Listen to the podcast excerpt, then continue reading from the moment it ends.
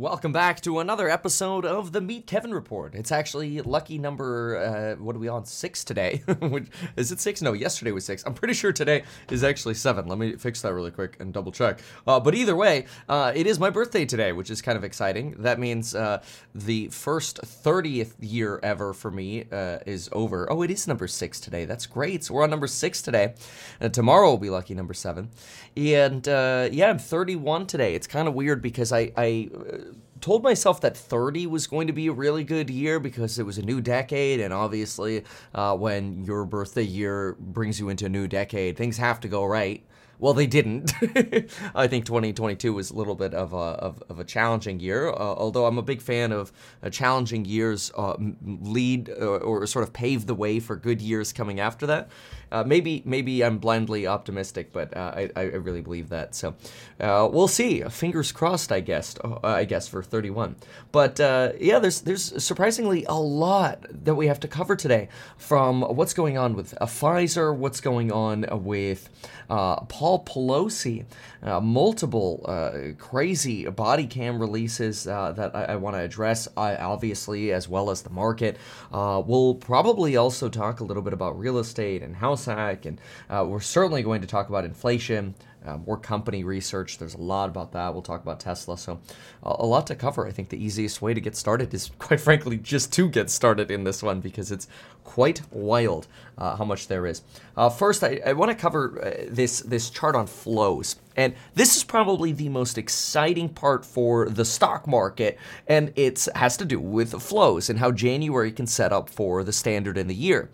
So the rule of thumb is actually pretty simple here, and I guess I shouldn't say rule of thumb because it's more of a uh, uh, statistical uh, happening rather than a rule of thumb. But apparently, if you have a positive January, which so far we have in the stock market, if you have a positive January in the S&P 500, there is a 48% chance that you're going to have a positive year uh, when, when, you, when you have these combined. Now, that's a little less than half but when it does end up going positive, you tend to have an average return of 20%, which uh, I found that pretty remarkable. Uh, so this was a piece that Bloomberg put together, and it really, to me, it suggests that a positive January kind of suggests, okay, you have a 50-50 chance basically of having a green or red year, but if it goes green, it tends to have an average return of 20%. Uh, so I, I, found that relatively remarkable because that uh, you know the average return in the stock market, not considering dividends over the last 40, 50 years, is somewhere around 7.9%. Throw dividends in, you're closer to about 9.1%. But that's also looking back where we've gone through periods of substantially higher inflation, where you would expect higher earnings and, and ultimately higher uh, earnings per share and therefore higher stock prices. Remember, inflation is not always associated with the Federal Reserve trying to destroy the market and causing a recession. Uh, and so oftentimes some nominal levels of inflation just lead stocks and assets to, to rise in price. So I found it very interesting that uh, a, a, positive January is, is historically associated with sub, such substantially large returns, especially if uh, you know the average return of the stock market going forward might only be not 7.9% anymore, but maybe 5% or, or even less. Who knows?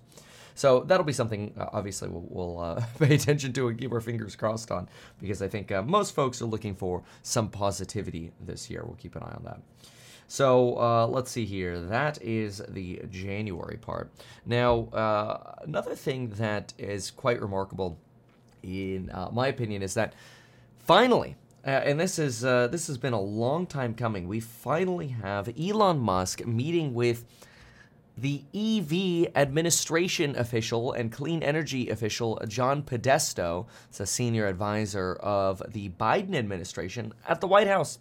Apparently, Elon Musk met uh, John Podesta uh, for a Thursday meeting. Musk later confirmed on Twitter that this was true.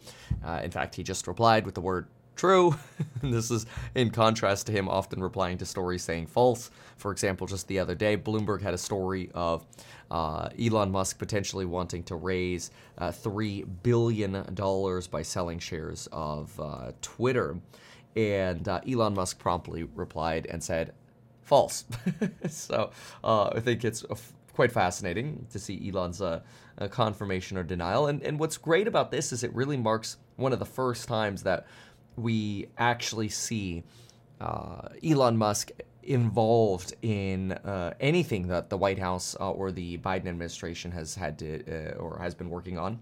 Uh, and even though it, it, it's not know, like a meeting with Biden and announcing something great or new, uh, it's it's a step in the right direction, especially since I think Elon Musk has regularly felt, uh, and so has Tesla felt, like a little bit like the black sheep from the Biden administration. That is uh, not not really invited to uh, EV events, even though uh, Tesla is an EV, uh, an all-American EV manufacturer. So I found that uh, fascinating and uh, quite exciting. Another thing that I found so interesting about Tesla was this tweet that came out about the kilowatts, or from the kilowatts, and it, it shows sort of the time frame differences of charging a Tesla versus charging a, uh, sort of regular electric vehicle. And uh, now, what what I find insightful about this is I've actually used both systems before, also with a Tesla. Uh, so the left one has the Tesla supercharger. On the right side, you've got the Electrify America ones. I've used uh, ChargePoint, Electrify America, Blink. I've used a lot of the different machines. And usually, what you do if you have a Tesla is you just put a little adapter on your charger, and and you basically stick it in your Tesla. You go through the prompts, you set up whatever you pay, and you go.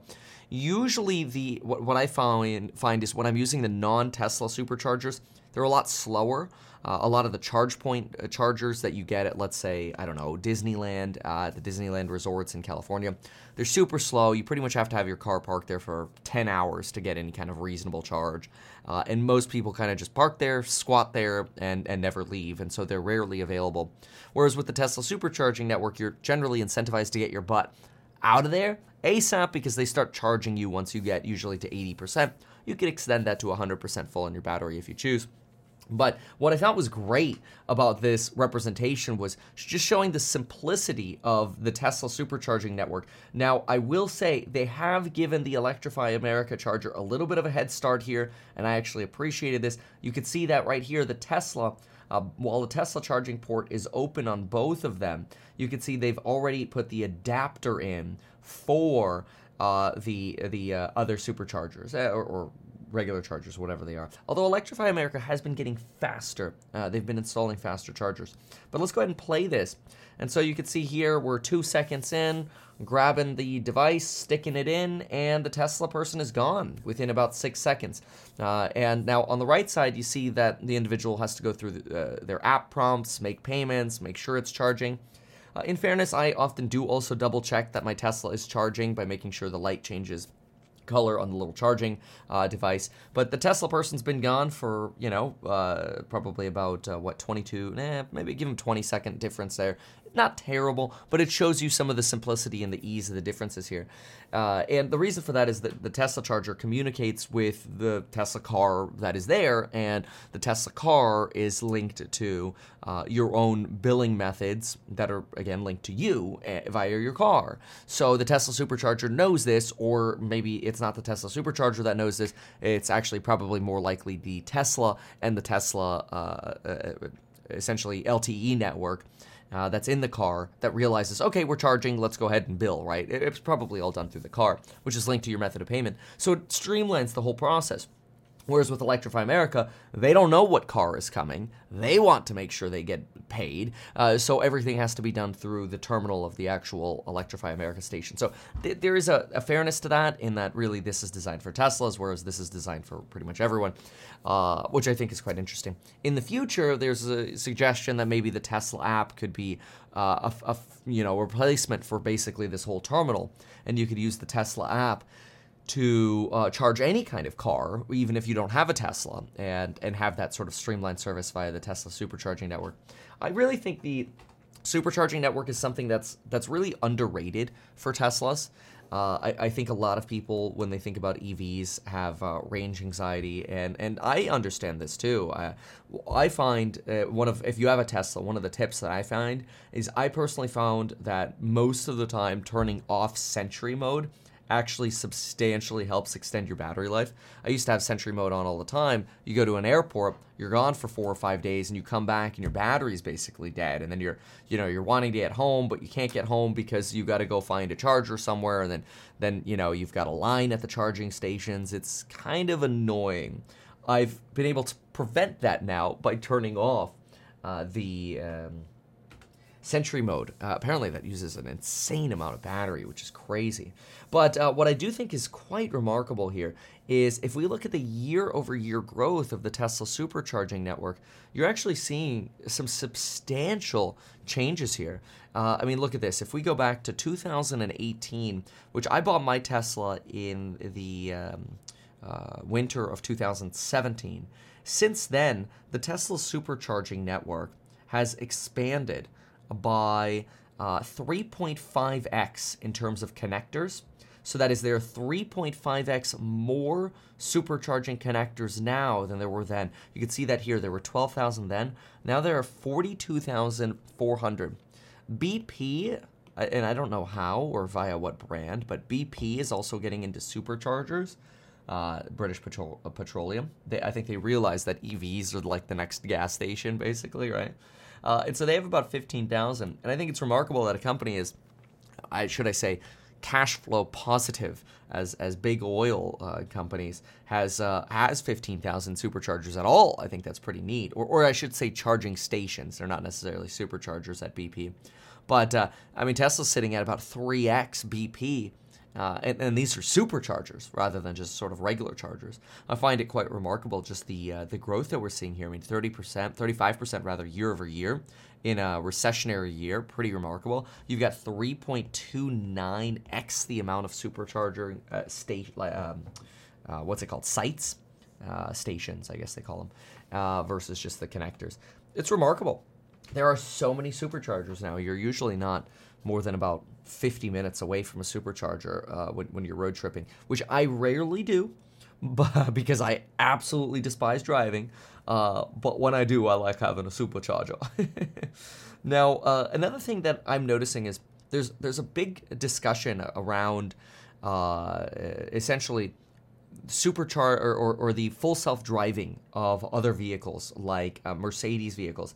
And I thought I'd play a little bit of a clip here and we could react to a little bit of what it's like driving a supercharger or uh, a supercharger. My head's in the wrong place. It's 4 a.m. Okay, but um, what it's like driving in in uh, the self-driving modes on some of the uh, competing vehicles uh, to Tesla. So here's a Mercedes one. Driver doesn't have to pay in. attention to the road when the system is enabled. They could read a book or watch a movie or even play a video game. Okay, first of all, the the argument that when the system is enabled that you could just read a book or play a video game or whatever is ludicrous since most of these systems do require you actually still keep your eyes on the road. Uh, now, for Mercedes, uh, for Mercedes Drive, I believe that's the case, but it's something to keep in mind that most cars that do this, especially like GM Cruise, they will make it that you still pay attention to the road. Uh, Tesla does this as well, if Tesla realizes you're looking at your phone, it's pretty aggressive at warning you to get off your phone and make sure you're still paying attention to the road. But uh, let's go ahead. Actually, yeah, uh, The Verge just did a piece about uh, 90 minutes ago, and they, which is a crazy time for releasing a story, but they are indicating that, yeah, with the Mercedes drive system, you do have to still keep your eyes on the road, which is what we would expect.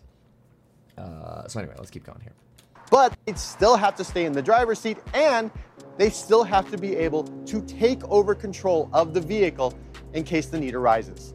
We're currently on Interstate 5. We're doing 65 miles an hour. It's too fast for Drive Pilot, though. We need to be doing 40 miles an hour or lower. We, ha- we have to actively. Okay, let me stop there and just say it is ludicrous to suggest that you have autopilot that can only go under 40 miles an hour.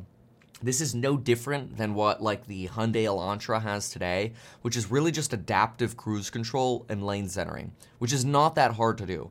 You keep the vehicle in the center of the lane using lidar or cameras, and uh, then then you use generally some form of radar to keep distance from the car in front of you.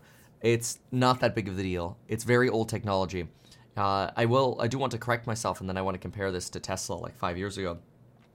Uh, it does indicate that under certain circumstances, Drive Pilot does actually allow you to take your eyes off the road.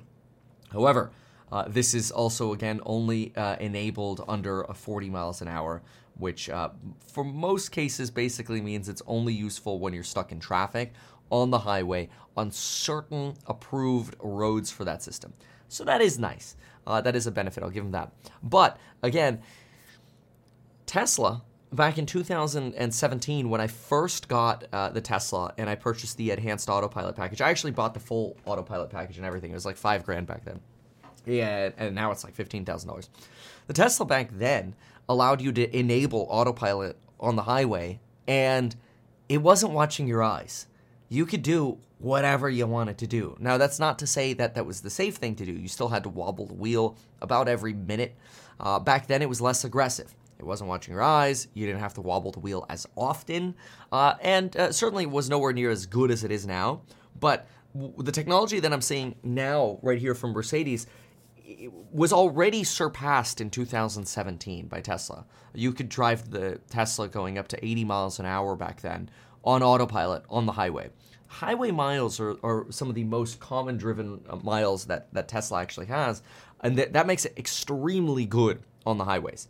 You know, Teslas don't have as many hours yet in the rain or in the snow or on certain, you know, roads it's not familiar with. Uh, so obviously the, the beta system is still learning there. By the way, thank you so much for these happy birthday wishes and Junebug here and Jerry. These these super stickers you're sending, super cool. Thank you for that. All right, let's keep going here. Be in traffic in order to enable Drive Pilot. Right now, we're using Mercedes-Benz regular adaptive cruise control, lane keep and assist, their driver assistance system, which is actually really, really, really nice. Um, but once we hit some traffic, we go under 40 miles an hour, we'll be able to engage it. But there are some other caveats. It, I mean, to me, it's just it sounds ludicrous that your your drive pilot only functions when you're going under 40 miles an hour. But we'll keep listening. Be on the highway, the weather has to be nice. It can't be raining. It can't be freezing, and you can't change lanes. You have to stay in your lane while drive pilot is enabled. But I don't think you'll really care if you can't change lanes if you're able to text and watch a movie or read a book or play video Okay, so this is playing up the idea that hey, if you're going under 40 miles an hour, you're allowed to take your your eyes off the road. I, I mean, in in theory, you could probably just uh, enable that for any uh, adaptive cruise control system. I, I, I, don't know that that's necessarily the best thing to encourage, but uh, that is a sign of at least some confidence from Mercedes in their system that only goes up to 40 miles an hour and doesn't change lanes. One of the things that I think is remarkable about um, Tesla is, and and uh, you know this sometimes is a little bit annoying, but the um, it, will change lanes for you automatically if traffic is moving faster or slower, de- depending on on uh, what lane you're in. So if you're in a slower lane, it'll automatically change lanes for you. If you're uh, in the passing lane, which is technically the far left lane, it will take you out of that lane if you want. Uh, you can disable the exit the passing lane option in Europe, it's very rude to stay in the passing lane. In America, it's very common to stay in the passing lane. Uh, in fact, it's probably the safest place to be in an American highway is on in the passing lane on the left because the pretty much the only way you could get uh, in an accident is if you crash into someone or someone rear ends you. Uh, it's it's you know you don't really have anyone else around you. Generally, you don't have people merging into your lane uh, as frequently because you don't have an on ramp from being in the right side of the lane uh, or, or, lanes on the highway. So, um, ironically, far left lane tends to be the safest in my opinion. Anyway, let's keep listening. Games because the car is driving for you uh, as you're using the system, uh, white means that you you are in charge. You are the person who's driving this vehicle. And then as you move up the levels, you go up to level two. It does tell you that adaptive cruise controls is on, and so that that turns green in the uh, the dash cluster. But there's still this you know other things that are white. Then, once you get to a situation where you can use Drive Pilot, you can tap the buttons that are on the steering wheel, and then everything fades to green. And then once it's all green or turquoise, once it's all turquoise, then the vehicle is uh, driving. So as Drive Pilot disengages or is about to disengage, it, it warns you, gives you an audible visual warning, and then it also tells you why that it is disengaging. So as you take over, it'll say, for example, uh, it'll tell you that the vehicle ahead of you is going faster than 40 miles an hour and it's pulling away. Um, and at that point, you need to take over the vehicle and, of course, speed up because people behind you are probably very, very angry. I mean, that's just ridiculous. I hate to say it, but again, the 40 mile an hour limit drives me nuts. Apparently, right now, a Drive Pilot is only available in uh, Nevada and potentially California. It looks like they're uh, going through and trying to get compliance in each individual state. Uh, I'm sorry, they're working on California for later this year, but right now it's actually only available in Nevada and under 40 miles an hour. L- let me just say this if I'm going to buy an S Class Mercedes or an EQS, you know, for uh, over $115,000, uh, I, I, I better be able to have autopilot on more than 40 miles an hour because I expect to be, like, in my opinion, if, if you're if you're regularly commuting, you're going to get a little frustrated by that idea and probably just not use it. I get it if you're stuck in rush hour traffic, but boy, um, a little a little frustrating that Mercedes hasn't expanded that system yet. But hey, you know what? That's uh, that's the way the competition is right now. Uh, the uh, if somebody in front of you pulls away and then goes faster than 40 and the whole the, the system disables, uh, hopefully it at least still enables the uh, lane centering and uh, adaptive cruise control, which I expect that it probably does. How much distance another do we clip need here. between Look. the than that, Here we go. uh, because of course then. oops, Okay, now, now you have to take over. Why is that? Uh, probably because the sun is blinding so much. Okay. Drive pilot. Okay, I- I'm gonna. I'll give credit there. It, it, it uh, when the sun is hitting a Tesla at a certain angle, it, it does either tell you autopilot is degraded uh, and to pay more attention, or that it just has to disable. So wh- weather is a challenge for the ADAS systems. There's no doubt about that. And Tesla doesn't try to get permission state by state. They just introduce it. Pilot off system currently unavailable. Yeah. And now so we we've turned run a into little. a technical limitation, so Yep. I've turned a little bit. No, we have turned a little bit, and now you can turn it on again. There we go. There go. it is. Activating drive pilot. Yep. Could not be Oh, activated. oh, Vehicle- because he's too. Got to So let me catch up. close up a little bit because we need that lead So vehicle. how much Okay, that's interesting. So you actually can't turn on Drive Pilot until another car is close enough in front of you. So it needs it needs a leader car to actually function. That's odd. How much distance do we need between the lead vehicle? It's about 100 meters. Okay, so now activating drive pilot, and now it's And of course, this is a very specific situation. You would not account, encounter that on a real highway. Yeah. The slope curve. So You wouldn't encounter a sloped curve on a real highway. I, I don't know. That that's an L right there. Uh, Europe has sloped curves all over because the highways are designed to be driven on faster. Uh, You know, it's it's remarkable to me uh, that uh, you have really almost nobody competing with Tesla on vision-based uh, ADAS uh, or, or, or full self-driving. Eh, most of them are still stuck in the ways of radar, uh, lidar, um, and, and uh, you know multiple other uh, methods to, to ensure the vehicle is where it thinks it is, like mapping, vehicle mapping, understanding exactly, okay, we're only going to enable full self driving on certain roads, like GM Cruise does, where we know where every single sign is and every single stop sign is and every single, uh, you know, road road bump or, or lane marker is it's interesting. It's it's a different strategy, but I think that's going to slow down the competition substantially. And I'd love it if we had more vision-based competition for Teslas, really, because uh, that uh, the more competition you actually have, the more you not that Tesla needs motivation, but the more you actually motivate the leader to keep going. Right? As soon as you look over your shoulder and you're like, oh man, somebody's catching up, you start pushing harder and uh, that motivation isn't there. Again, I don't know if it's needed, but that motivation isn't really present right now. So I find that super interesting. Uh, the the lead uh, on on Tesla's uh, full self driving. Uh, just uh, another brief comment on my experience with Tesla's full self driving is it's it's gotten quite remarkable. Uh, again, I finally got FSD about six weeks ago, uh, maybe five weeks ago actually. I was very excited about that. And uh, now, without intervention, it will drive me from destination to destination. So I found myself getting in this habit of getting in the car, uh, putting in my destination, and just pressing the button and just watching it do do everything that it does. And what I've also found really remarkable is I used to uh, you shouldn't do this. I used to keep a little like counterweight uh, on, on the wheel so I didn't have to nudge it every so often.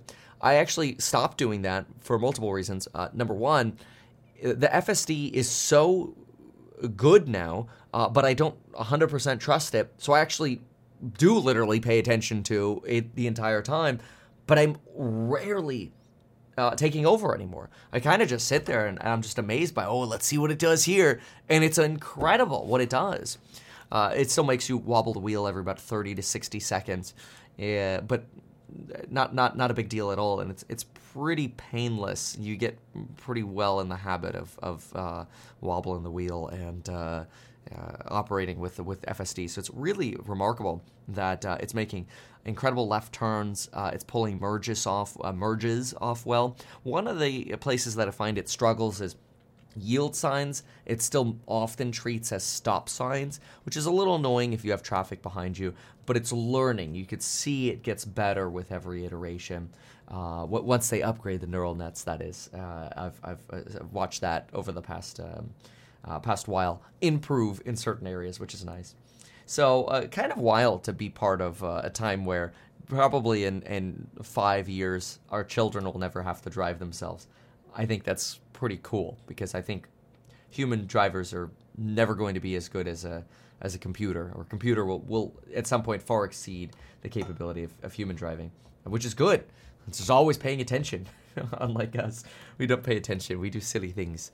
So uh, those are some interesting thoughts I, I wanted to share on on Tesla's full self driving. Uh, I do want to say that uh, as Tesla stock runs, it's worth just paying attention to the fact that the, the more the stock runs, the lower your rate of return potentially becomes for making an investment, right? So, for example, if we pull up our last valuation model and we suggest, okay, 4.7 million vehicles by 2025, I'm sorry, uh, 4 million vehicles by 2025, 47,000 average selling price per vehicle, take rate of 10% on uh, FSD for new vehicles sold uh, I purposely went with a low take rate because some of them are going to be sold as a software as a service rather than just the full 15K payment.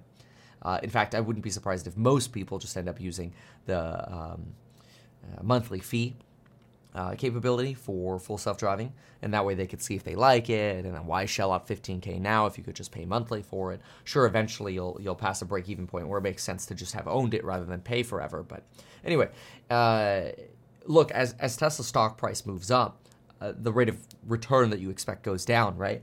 Uh, and the multiples move up again. So, for example, when Tesla was $120 per share and you expect it to be, say, $489 at the end of 2025, your rate of return somewhere around 59%. But now, if we're at, say, 180 bucks, your rate of return per year drops an entire 20 percentage points, brings you down to about 39 uh, percent. And if we go back to, let's say, 300, your rate of return goes down to 17%, which don't get me wrong, is still good.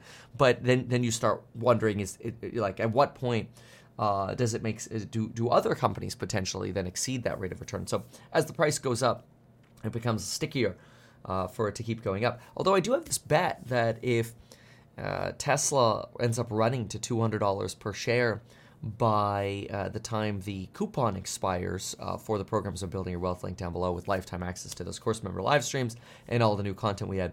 That's in uh, two days. Then, uh, then I have to dye my hair green. I made that bet uh, when this was before earnings. When I made the bet, the stock was somewhere around 127 bucks a share. I wasn't expecting it to run that quickly, so we're knocking on the door of green hair here. So it's kind of remarkable. Anyway, uh, we've got some talking to do now about uh, what's going on with inflation. Well, we did a lot of talking about Tesla here, so I'm going to write that down here. So, Tesla, Tesla, Tesla. I don't know. I always think it's fascinating to look at what the competition is doing. And a lot of folks who aren't familiar with the different self driving systems, they suggest, oh, you know, these other companies have full self driving too. And, and they're referring to these systems where cars are able to go 40 miles an hour or whatever. And it's not even close. Uh, competition isn't even close. And I wish it was, because again, I think that actually motivates competition is, is good. Uh, again, if, if, if you think you have no competition, you're not really as motivated. uh, anywho, so let's take a look at some inflationary issues. This is what we're going to talk about next. Let's see here what we have. We have a lot to talk about regarding inflation. We're going to do that in just a moment. Let's see here. See, now one of the downsides of the weekend is you don't really have CNBC or Bloomberg to help you in the meantime. There's no cover. That's okay. I actually enjoy reacting to, to them though when they're playing, uh, so that's enjoyable. But uh, let's see here. Where did I? Here we go. Yes. All right. so we got a few things to talk about with regard to inflation.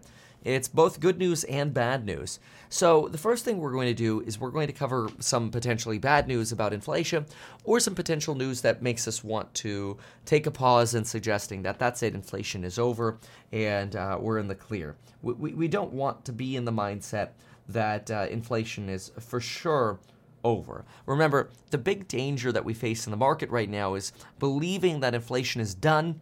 There's no way inflation can rise again and, uh, and, and we're back to the moon. And there's always the risk that inflation pops back up. And in the event that inflation starts trending back up again, we're going to be in um, a not a very happy stock market, dare I say. And what I think is remarkable is that while this risk of inflation remaining somewhat sticky uh, exists, we're actually noticing that bond yields are remaining very sticky, which is actually quite bad for real estate. In order for the real estate market to really get a floor placed under it in terms of the pain that we're about to see in the real estate market, where we're going to get those year over year comparisons showing negative real estate appreciation, which I expect will create substantial fear in the real estate market. I believe us sticking around 3.5% for 10 year treasuries is bad for real estate. I believe we need to get to about 2.5% on the 10 year treasury. Unfortunately, quantitative tightening contributes to the 10 year sticking around 3.5 but also, I think as inflation re- uh, uh, goes away, uh, and, and, you start seeing inflation uh, uh, recede, you should have more people moving into uh, taking advantage of these bond yields at 3.5%, and you should see the yields fall. But because they're not falling, it's a sign that even the bond market is still uncertain that inflation for sure is going to fall. This is despite the fact that the bond market is pricing in rate cuts from the Federal Reserve at the end of the year. So you definitely have a very tentative market, I would call it. And there's a reason the market is tentative when it comes to inflation. Here's a piece from Bloomberg that suggests there are no disinflation signs yet in Jerome Powell's preferred price gauge. And uh, that this is the price gauge of basically core services excluding rents. And uh, even though inflation on PCE is undershooting the Fed's summary of economic projections, when we look at core services inflation, we're still stuck at about 0.4%, which is the same as where we were last month. And on an annualized one, three, and six month basis, we're still stuck at core services around 5%. And this is not good, especially the super core level, which is where you take away uh, uh, what you have for uh, housing. Uh, uh, services X inflation, right? Uh, and so this chart right here shows us PCE core services X inflation, and it shows us still relatively high inflation. is stuck in this sort of core services segment. and this is creating some pain uh, for, or, or, or some ammunition that is, for Jerome Powell at the Federal Reserve to potentially say, hey, you know what? When it's time for uh, his press conference, he might end up uh, uh, referring to exactly this measure, this core uh, services inflation measure, and suggesting, hey, look, core services are still running hot. We're going to stay higher for longer. I actually think the Federal Reserve is going to have to do exactly that they don't want to talk inflation or, or, they don't want to sort of talk up markets and reiterate what markets are seeing, which is this idea that, hey, inflation's going away, inflation's not the problem anymore. Instead, what's the problem is an aggressive Fed. I don't think the Fed wants to do that because if the Fed does that, we potentially create, re- reiterate a market rally, and we potentially lead people to spend more money on services, which leads to more services inflation, and then inflation comes back which actually would likely induce a harsher Federal Reserve reaction with uh, maybe maybe truly higher rates. Maybe the uh, concern that rates could end up running to uh, three point uh, or sorry to to six percent becomes a reality if in, uh, inflation ends up popping up again, or core inflation, core services inflation continues to stay high. In order to keep massaging this down, you have to make sure people stop spending money uh, as much as they are. And the more people keep spending money, the more that level stays up. People spend more money when they feel wealthier. When, uh, when when they feel that real estate prices are going to start moving up again or stock prices are going to start rallying again, start spending money more loosely again. Usually, at least according to uh, Robert Shiller from Princeton, uh, famous economist uh, who uh, has put together things like the Case Shiller Index for real estate, he suggests that it's actually house prices that lead to the biggest boost in core services inflation. So it's really when people feel like they're becoming poorer because home prices are coming down, that is generally when you're going to really start seeing that deflationary hit to, to spending and then core services. And so I believe the Fed is going to have to ha- uh, pretty much have this pretty harsh face on for probably at least the next three to four months. Whether or not they actually raise rates each of those months, I think the important thing is them, whether they pause or not, being very clear that we're staying here at least until we're certain that core services inflation is going down, especially ex housing, because we do think housing is going to plummet. Uh, housing inflation will plummet.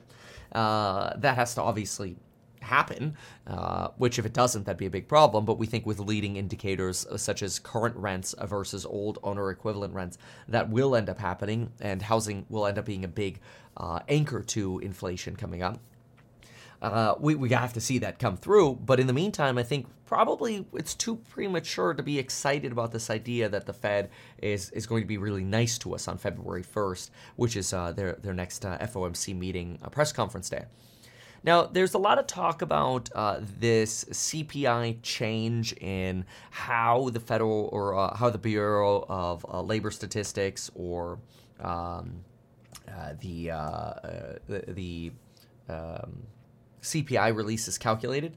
So there's a, a, CPI weighting, and there's a little warning on the CPI website at the Bureau of Labor Statistics that says starting with January 2023, data uh, the BLS plans to use will be updated with weights using annual weights based on a single calendar year rather than using expense data from two years, which is the usual way they do it. Now, a lot of folks think that's it, here we go. Uh, this is the Bureau of Labor Statistics rigging data again. And maybe that's true. But I personally believe the reason that they are wanting to use 2021 weights rather than 2020 and 2021 weights as sort of an average is probably because of the oddity of a year that 2020 was. Right? 2020 was really COVID and lockdown year, and I believe that's probably why you're expecting uh, the BLS to use weights just from 2021 instead of 2020. And the weight changes could end up being relatively nominal. So we'll see. When the next CPI report comes out, uh, we, we will find out, okay, uh, hey, what what what were the weight changes, right? And then we can a little bit more break down, hey, how much of an impact did these weight changes actually have? Personally, I don't think they're going to have a dramatic impact, but mark your calendar for February 14th, and we'll see what impact these weight changes have had.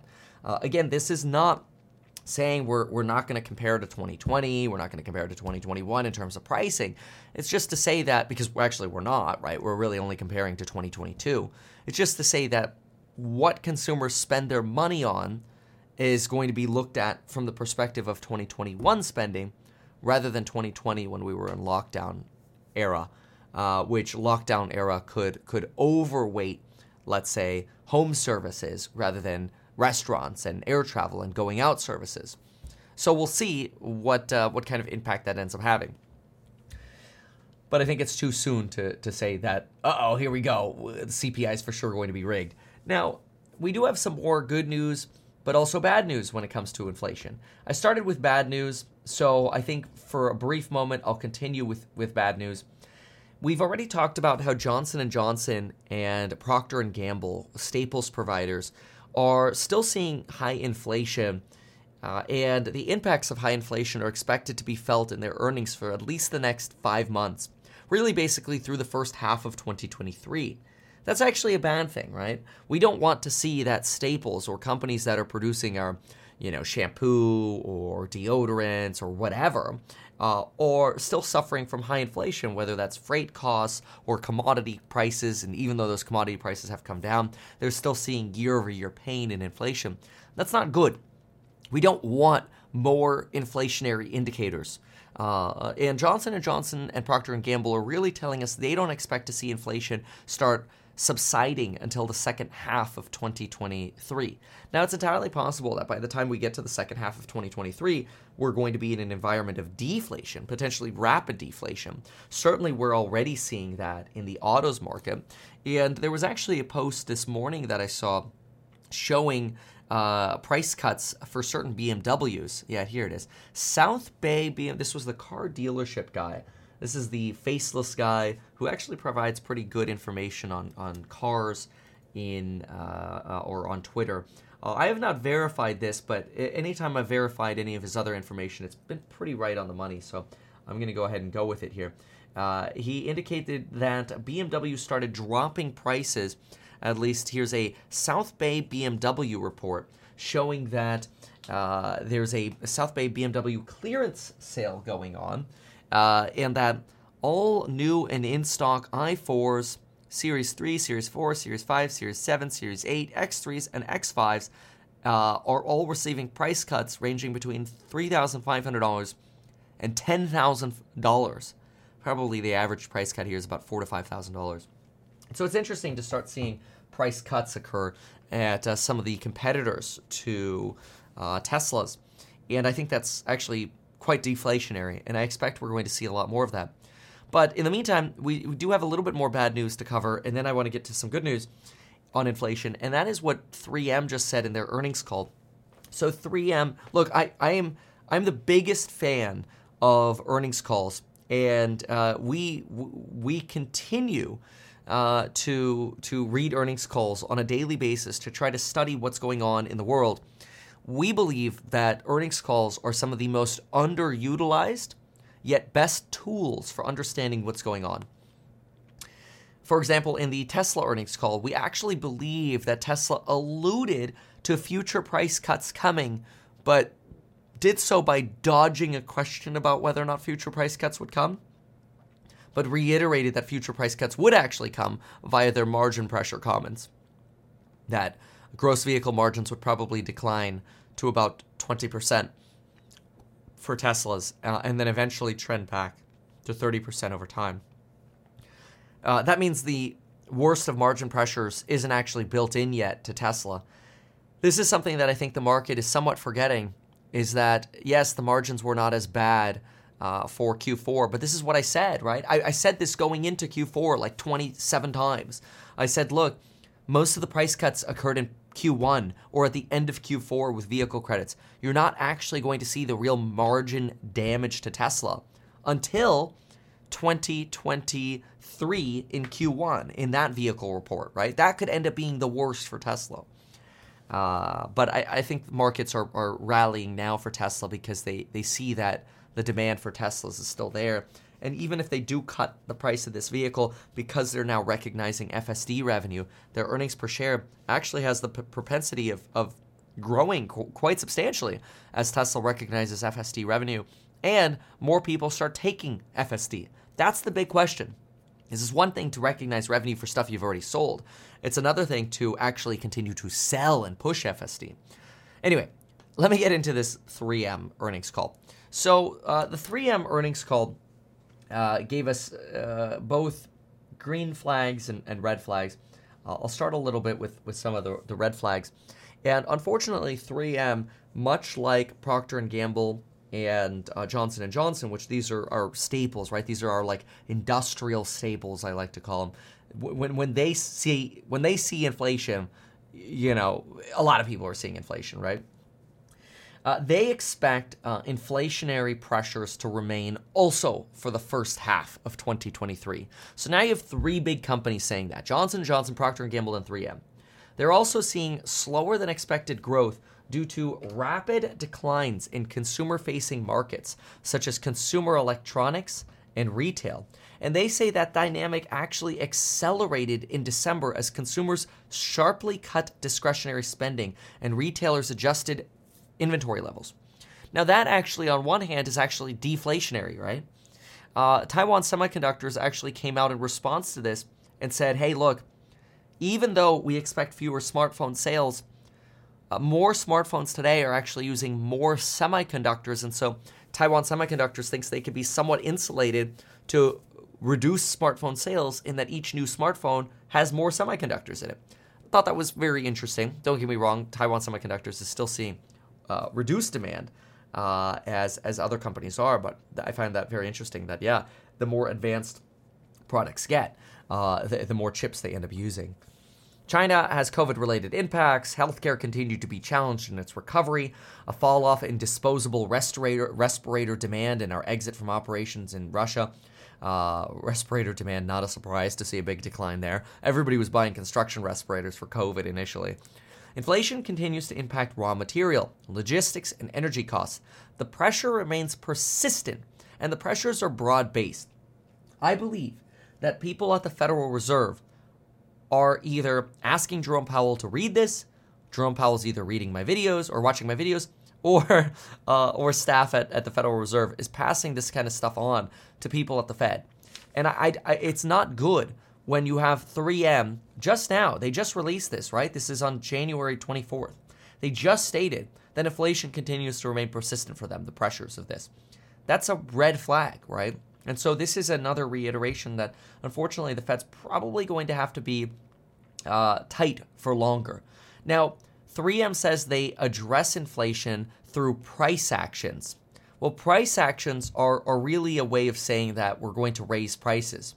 But the problem with price actions is price actions don't necessarily mean you can pass on all your inflationary costs.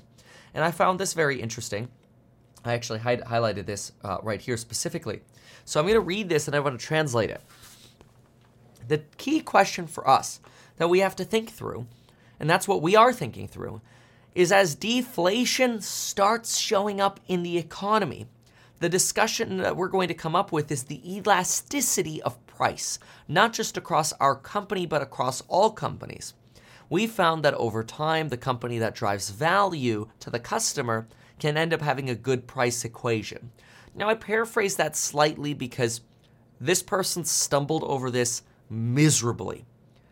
So I'm going to now translate this in, in English. Deflation is likely coming in the second half to input costs and output products within the industry. Output products are stuff you buy, input costs are stuff they use to make stuff. And deflation is likely coming. Now, 3M expects to still be profitable, but it sounds like they still expect to be less profitable. In other words, they expect to be in the green, which is their word, but have lower pricing power and lower margins. So, this is really remarkable because now you have a situation where you actually have the following you have United Airlines talking about potentially competing on price with the other airlines. That was just in their last uh, earnings report. You have Winnebago talking about potentially competing with their competitors on price. You have Johnson & Johnson talking about deflation coming in the second half. You have uh, Procter and Gamble talking about deflation coming in the second half, or at least uh, you know reducing inflationary price pressures. So I'll call it disinflation for Johnson Johnson and Procter and Gamble. And now you have 3M saying, what's it going to look like when we start going into a deflationary environment? While everything is not yet good, it is clearly, very, very clearly evident and in our face that we are probably going to go into a disinflationary environment and then soon hit deflation. Now, the problem with that is it's not going to happen fast. And that's what I keep trying to convey in my videos is that we are not going to get, in my opinion, a V shaped recovery. The days of a Larry Kudlow V shaped recovery are over. Instead, what we're seeing is in January of 2020, everyone is like, holy hell, inflation is terrible. Uh, you know, we're kind of over here, let's say, and, and markets are still to fall. Everyone in their earnings call is like, inflation is so bad, so bad, we're all raising prices, everyone's raising prices. There was so much unanimousness. And, and people wonder, like, Kevin, what was your catalyst? They still wonder to this day for selling in, in, in January of 2023. And it was the combination of all of the earnings calls that I was reading combined with the Federal Reserve going, oh, damn, we've effed up. uh, they didn't exactly say that, but they basically said that. You could still see my reaction to the Fed going, oh, damn, we effed up. Uh, by looking up a video, Meet Kevin, worst report ever, Federal Reserve on YouTube, you find it. It was from January of 2022. It's, it's, it's actually like I think a history lesson to go back, not because of what I said, because I'm not trying to pat myself on the back here, but because of what the Fed said, uh, and, and it was combined with all these crazy earnings calls. Uh, now we don't have the catalyst for a V-shaped recovery because what are the earnings or earnings calls telling us? They're telling us slow, slow recovery. That's what all the earnings calls are telling us. They're telling us still seeing some inflation, slow recovery, slow recovery, slow recovery. There's no indication though that things are hellish to where we would expect a black swan event. Don't get me wrong. A black swan event could happen. You could have some kind of insane dislocation in the bond market where markets suddenly crash uh, and, and some insanity occurs. Uh, and, and uh, stocks could just suddenly break substantially lower, and then the Fed has to come in and bail out markets and save the day. But there is a high likelihood, in my opinion, I would say a 90% chance. Okay, this is my opinion. I'm, I'm going on all in here, okay, so I could be wrong. But I believe there's a 90% chance that we actually end up having the Nike swoosh style recovery where stocks just continue to recover and they, there will be volatile days. Stocks will go down again. I don't know from what level they will go down again, but they will go down again. There will be red weeks and there'll be hellish times and there'll be fearful. There will always be red again. But I think on net, unless we have some kind of massive capitulation in uh, because of some kind of black swan event, I think the Fed's going to keep this aggressive face on and markets are going to slowly very, very slowly trend back up again. We just broke for the first time the downtrend by breaking the 200 day moving average on the QQQ and the SPY. If you're watching video rather than the audio podcast, you could see that here. If you're just listening, it's simple. Because now, obviously, uh, after I do these live streams, I'm posting these to Apple Podcasts, Google Podcasts, uh, Spotify, so, so that way you could listen to these when it's convenient for you. But we've broken the 200 day moving average, and we've really begun what could be the beginning of a slow uptrend. Now, I want you to keep in mind that if we go back to the old days of the uptrend, after the V shaped recovery of Larry Kudlow, we basically had two years of an uptrend. We still had dips, though. It was a rocky way up, but it was a consistent up. It was higher lows and higher highs. We potentially could start that trend again now. And that's very exciting to me.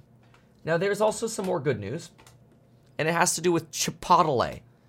Chipotle Mexican Grill uh, actually just gave us some very interesting insight regarding hiring and jobs, which is probably one of the most important parts when it comes to what the Federal Reserve is looking at. The Federal Reserve right now is suggesting that they need to force joblessness to, pre- to prevent the most deadly, uh, financially deadly aspect of inflation, which is a wage price spiral. And Chipotle just came out and announced that they are hiring 15,000 individuals across America, which is an increase of about 10 or I'm sorry, 15% of their 100,000 current workforce. That actually sounds inflationary. That sounds bad, right? Coupled with Walmart raising wages. But we've already talked about how Walmart raising wages is really them catching up, uh, and they are probably lagging far behind because they're losing money, and they're very sad that they have to raise prices for their employees to keep them. But Chipotle actually gave us some good news. They said the following quote, It's been getting easier to keep hourly staff, with December being one of the company's best months in years for retention rates, says Chipotle's chief restaurant officer. Easier to hire entry level workers now that retail demand is softening, and tech companies such as Amazon, are laying off workers. The workforce is migrating back to leisure and hospitality, increasing applicant flow. Now, Chipotle is trying to double its footprint of restaurants across uh, the country, and this is potentially the best opportunity for them to do so. All right, so let's try to understand that for a moment. Chipotle is basically telling us the wage pressures are going away. More people are finally coming out applying for entry level jobs, which reduces the risk of a wage price spiral. This is good because this is what happens in a recession. People look for work. And uh, the few companies that are actually expanding are the ones that can really set themselves up for massive success in the future. I'm not trying to, again, pat myself on the back, but I, I myself, and I don't know if this will play out well, uh, it's obviously a massive risk, but I have taken on more spending and more business building for my own businesses, whether that's uh, the YouTube business or uh, the courses we sell and providing more value within them, or uh, the real estate startup that I have, or uh, the, the financial business that I have. We're, we're putting more effort into these than ever before. And it's because I believe that the time to invest is in a recession. Uh, and, and, then when your competitors don't invest in a recession because they're giving up and they're throwing in the towel and they're bored or, or they're just not winning the way they used to and they're sad or, or whatever, or they're, they're afraid to spend money in a recession, well, I, I believe I, become, I have a mass, massive competitive advantage by spending. And so I personally relate to a company like Chipotle on obviously a substantially smaller scale in, in that now's probably the best time to expand because nobody else is. And this actually sort of reiterates what we're seeing with what the Bank of Canada told us the other day, uh, which is that higher rates take a while to hit services inflation. And even though services inflation is remaining relatively sticky, it is likely to come down in the second half of the year. And so far, that's what everything is pointing at. Procter & Gamble, Johnson & Johnson, Winnebago, United, 3M, Chipotle, they're all singing the same song. Yes, prices are still higher today than they used to be. Yes, there's still some persistent pressures, but it looks like by the second half of 2023, they're going to be gone. And then we're going to be dealing with deflation as a greater risk. And when we deal with deflation, guess what? The Federal Reserve does. They print money, baby. They print money. You don't have to look far uh, to understand that the Federal Reserve uh, prints money when we face deflation the European Central Bank and uh, Deutsche Bundesbank uh, have been regularly referring back to the times of fighting deflation with printing money.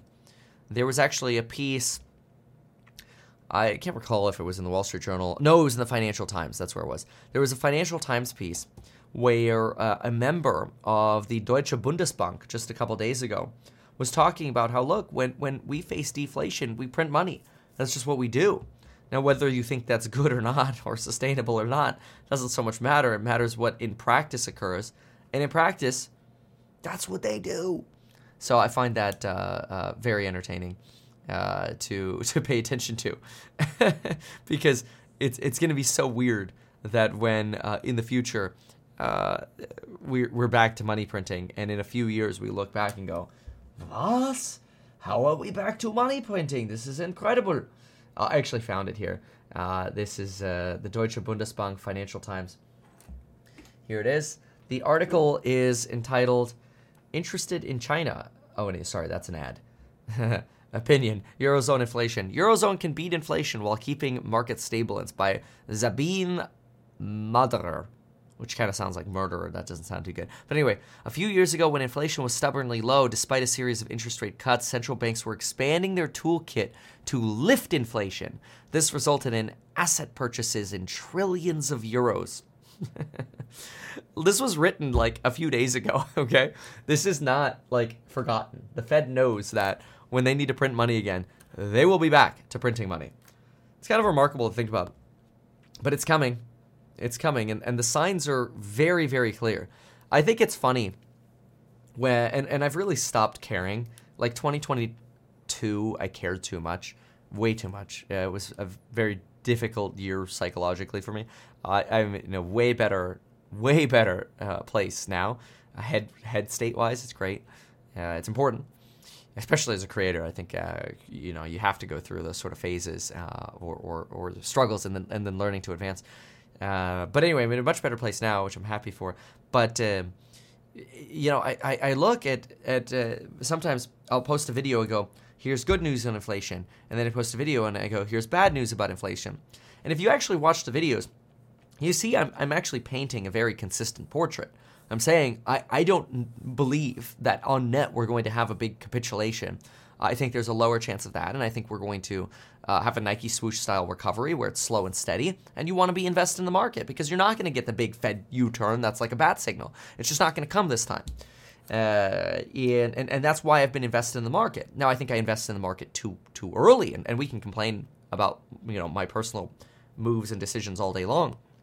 I don't think anybody's perfect, but I think the message that I'm sending is very consistent. But unfortunately, there are a lot of people who, who don't actually listen and, and uh, look, take a step back and look at the full portrait that we're painting, and they just look at titles and they're like, Yesterday you said inflation was good. Today you're saying it's bad. This is like flip flop 127. And I actually think what's quite fascinating about my channel is if you go back and look at all the videos, not suggesting that you do, but if you go back and you look at all the videos since January of 2022, I've been pretty dang consistent with the trajectory.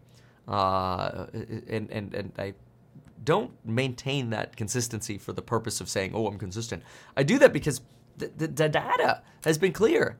You know, the data has been very, very Nike swooshes that things are getting worse, worse, worse, worse, worse, worse Okay, okay, now we're starting to see changes, changes, changes, and they're very slow and gradual.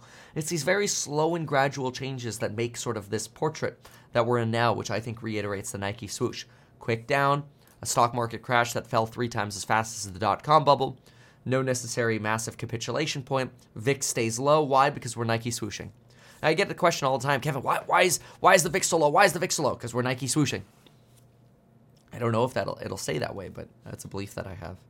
Uh, it's also interesting that Americans are actually working fewer hours right now. Americans aged 25 to 39 are pulling back on work. The top earning 10% of men in the U.S. logged 77 fewer hours in 2022 compared to 2019. Now, I, I don't know. I don't know what to make of that. Uh, I, I think that in some sense has a little bit of um, a disinflationary uh, push to it because if people work less hours, then you actually suggest that there's less demand for their labor, and that is disinflationary, right? So, uh, working less hours, I think, is the worst thing that you could possibly do from a uh, from a personal point of view. Not, uh, and, and I'm a big fan. Don't get me wrong. I'm a big fan of you having balance in your life. I'm a big fan of you working less hours. But a three percent reduction in working hours in 2022 is odd. Uh, top 10% earning women down 29 hours, down 1%. Um, that must be per year. Uh, or uh, I'm not exactly sure in what measure that is. But anyway, we're, we're seeing this decline uh, in, in average working hours. And I find that interesting because really, I think t- during these times, we should all be thinking about okay, recessionary times, rather than working on trying to scale back, what can we do to double down and make more money? because that'll make it easier for us to take the foot off the gas when when things are good again. It's so easy when things are good to just be like, I don't have to work today, right? In a recession, you really, I think, want to be of the mindset of how can I go make more money right now? How can I study harder? How can I understand more of what's going on? Uh, so that way, you know, you're not, um, what, what you're you're insulating yourself the best way possible, but you're also making the best investments potentially at the bottom of a market uh, and uh, and you're making yourself more resilient. You're growing your business more, or whatever it is you're doing. You're providing more value at your workplace. You know, I, I, this is actually, I think, one of the best times that if you're an employee, to provide value uh, to your job or to to the career that you're in. So I would make the argument that right now, 2023 is the absolute best time for you to look at whatever it is you are doing and say, how can I work harder? How can I wake up an hour earlier every morning? How can I improve my skills? How can I provide more value at my job? And I don't want you to think about what your net worth is. Put your stupid net worth in a box and forget about it for 2023. Don't worry about it. Work harder. The harder you work, the luckier you are going to get. And I think now's that time where you really want to be that person that says, I'm going to increase my skills. I'm going to get another license to help provide value at my jobs. Uh, I, you know, if you're working in finance, I'm going to start studying for a CFA, you know, Certified Financial Advisor license, or not license, certification. So that way I know how to do uh, financial modeling better than the next guy. I'm going to learn how to type better. I'm going to learn how to use ChatGPT better. I'm going to learn how to uh, uh, code better. Whatever it is that you can do to provide more value, now's the time to do that. Even if it means spending money on some more education. You know, even though people are tighter with their money, uh, and, you know, I personally believe now's the best time to invest in yourself and your education. Sure, perfect opportunity for a shameless plug about the coupon code expiring in two days for the programs on building your wealth, where you basically get a condensed version of everything that I know about investing in real estate or stocks or finances or businesses or growing businesses, whatever. Uh, YouTube channel, real estate agent, doesn't matter. Entrepreneur, working at a business, doesn't matter. Uh, tax tricks for tax season, doesn't matter. All, all of them are there. But this is the best time to learn how to be a better you essentially to, to build a better routine one of the tricks and this is uh, so so here are some some tricks that i would try to help guide you on uh, trick number one that i like to use is i like to uh, think of every day as an opportunity to optimize something uh, now I think that's really interesting because a, a, lot of people don't, right? Every single day we we wake up and then it's not uncommon to look and go, ah, still haven't sorted those sweaters away, or then you go downstairs and go, ah, still haven't changed that light bulb, still haven't fixed that light switch, still haven't put a charger there where I usually leave my phone, still haven't found the same spot to put my phone every day. I think you should try every single day, and not to fix all of the problems in your life, but optimize one thing. Every single day, optimize one thing. Make one thing just slightly better. And when you do that, it's surprising how over time these benefits compound. And all of a sudden, you're not looking for your phone anymore because you leave it in the same place. You get in a routine of optimizing by leaving your watch in the same place in every day, every single day. And now all of a sudden you're a more efficient person on a daily basis. That's an easy number one thing you could do is optimize something every single day. The number two thing to do is just a reiteration of what I've already said, which is learn something. And and do that now. That is probably the best thing uh, to do is what can you start learning now? Most of the time we think, okay, yeah, all right, whatever, I'll enroll in a licensing, licensing course in the future. Oh, okay, I'll, I'll learn how to type better in the future. No, do it today. Do it now. What's stopping you from doing it now? Oh, you don't want to print out the form that you have to sign and send in? Well, then let that be the thing that you optimize today. But the other thing is really, I think, and this one sounds basic, but you want to throw as much money as you can into optimizing yourself. So if that means throwing money into your business as an entrepreneur, if that means throwing money at, at your investments, or or uh, again, you know, spending money on on education, do it. Even in a recession, even though that's painful, now's the time to do it. Now's not the time to spend money on vacations or butter, as I say. You know, it's the rules of guns and butter. Guns gain value over time. Butter loses value and melts away over time. So stay away from the fancy clothing and, and, and the, the you know the new car or whatever. People regularly ask me, they're like, "Oh, Tesla just cut its prices on its cars. Should I go buy a car?" No, that's stupid. What you should do is prepare to go buy real estate. Every single one, uh, every single person listening to this video should be thinking about buying real estate. The reality is only about 64% of Americans own real estate and generally they're much older Americans. Every single, so that means probably uh, maybe only 50% of you are homeowners listening to this right now. That's sad. We have to flip that. Everybody should be thinking about being a homeowner. People like, oh, I don't know. You know, I'm thinking about moving in two years. So what? Built in reason to bank hack, baby. Oh, I don't know. I, I, I, you know, I don't have enough money. Buy something smaller. Oh, I don't know. I got to work on my credit. Have you called a lender? to have your credit run to see what you can qualify for with your credit the way it is now? Probably not. Because you're convincing yourself that you can't get to the next level.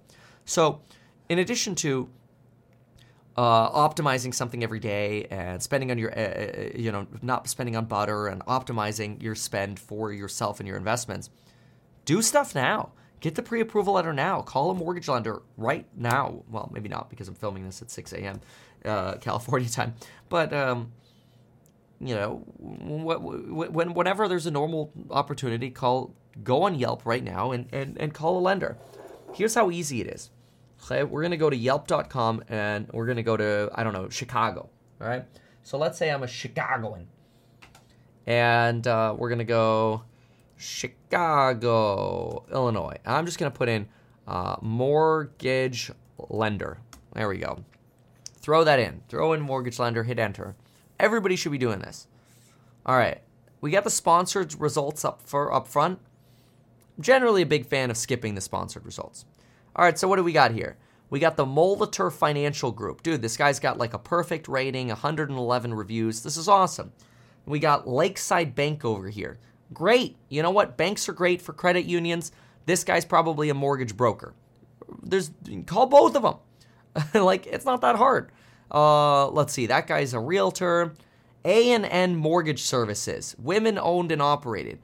I don't really care if you're a dude or a woman. I honestly don't give a crap. But I'll probably call you too because uh, now I'm going to call a broker, I'm going to call a bank, and then I'm going to call you know a company that maybe isn't as busy because you're not at the top of the list.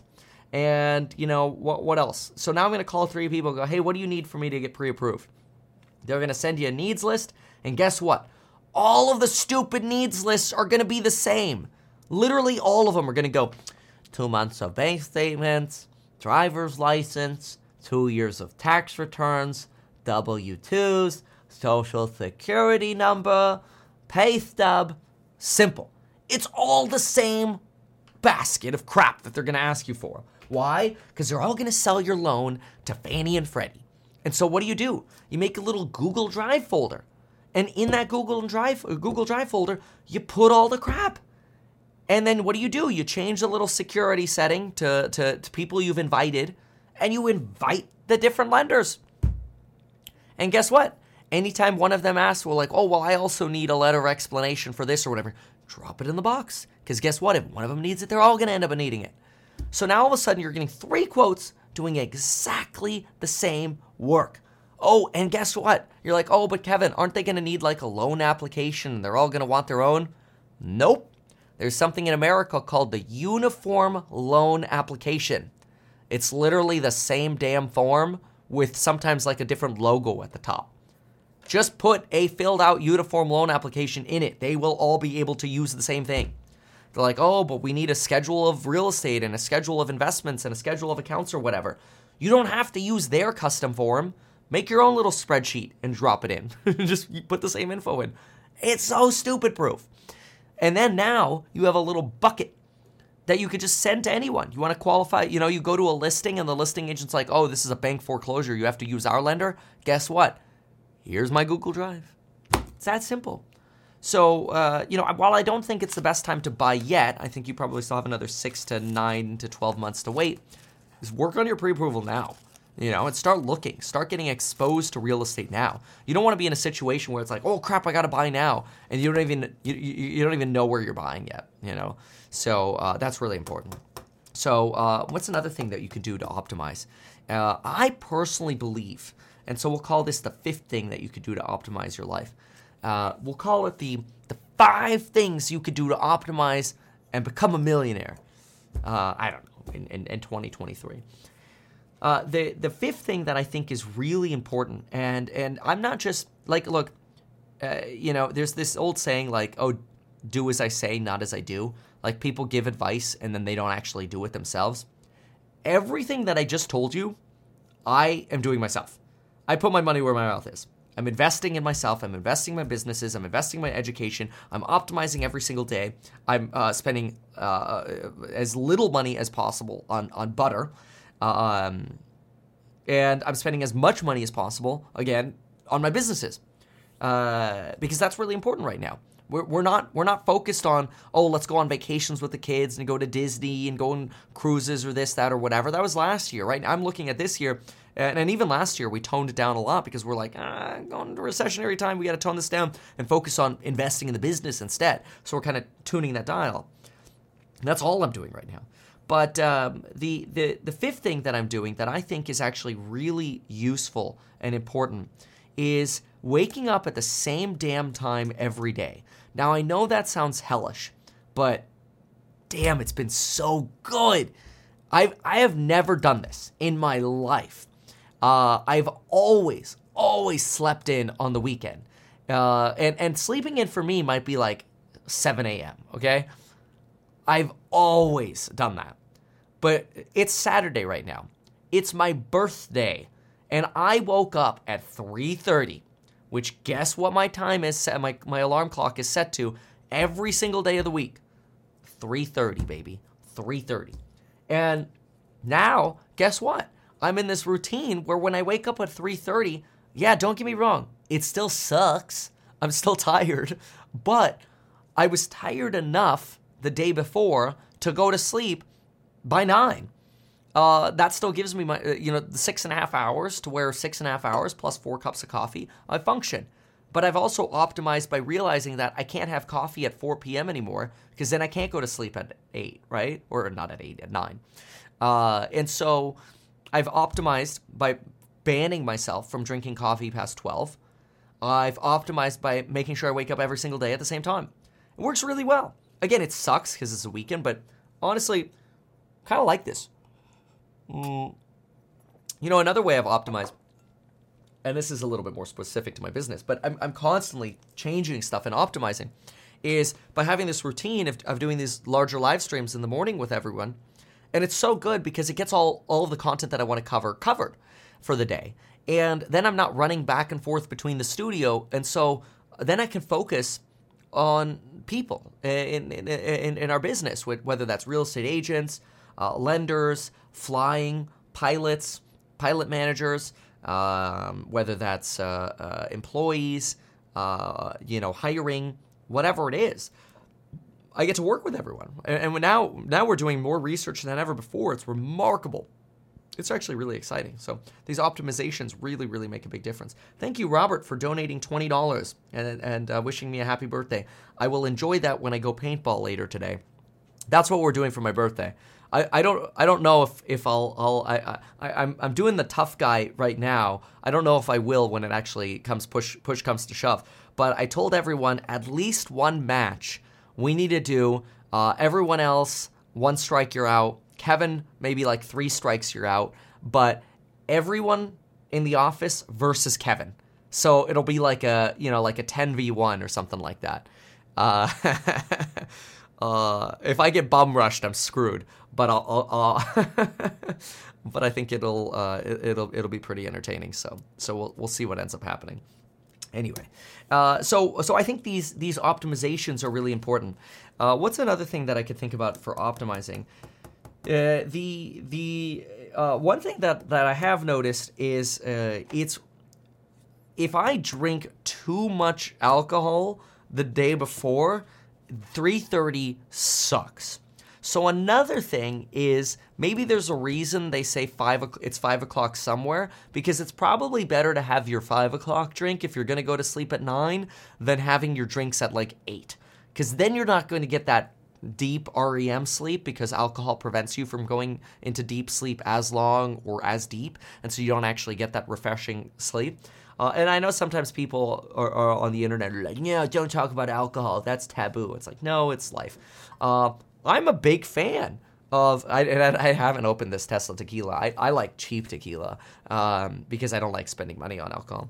I actually much prefer drinking at home uh, because it's so much cheaper and then having a barbecue or whatever. Which people were getting mad at me for calling having hot dogs barbecue. I guess hot dogs aren't barbecue. You you barbecue you can barbecue hot dogs, but that's not called barbecue.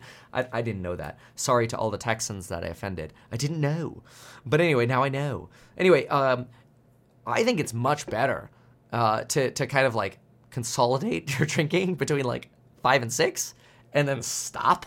You know, just have a little more if you wanted to that, in that time frame, and then stop. Because if you drink too late and you're going to bed early, it just screws you up the next day, real bad. Yeah, so so let your body detox while you're still awake. It's a good idea. So we'll call that tip number six. That's grilling. Ah, okay. Good to know. Thank you for that.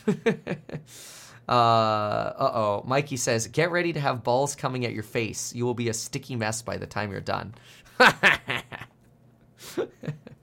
oh dear. All right, thank you, Mikey.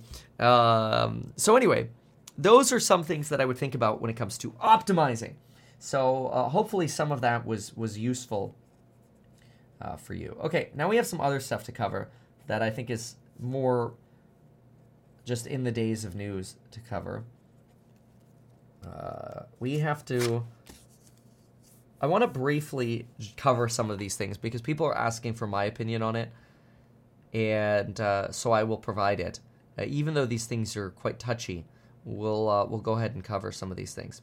So I think the first thing we'll do is we'll probably talk a little bit about uh, the Pelosi drama, and then I want to hit uh, what's happening with Pfizer and otherwise.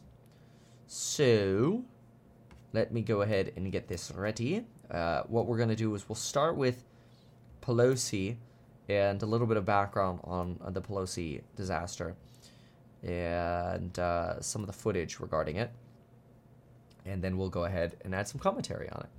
Uh, as, as, well as sort of touching on the narrative that's being st- spun by both sides.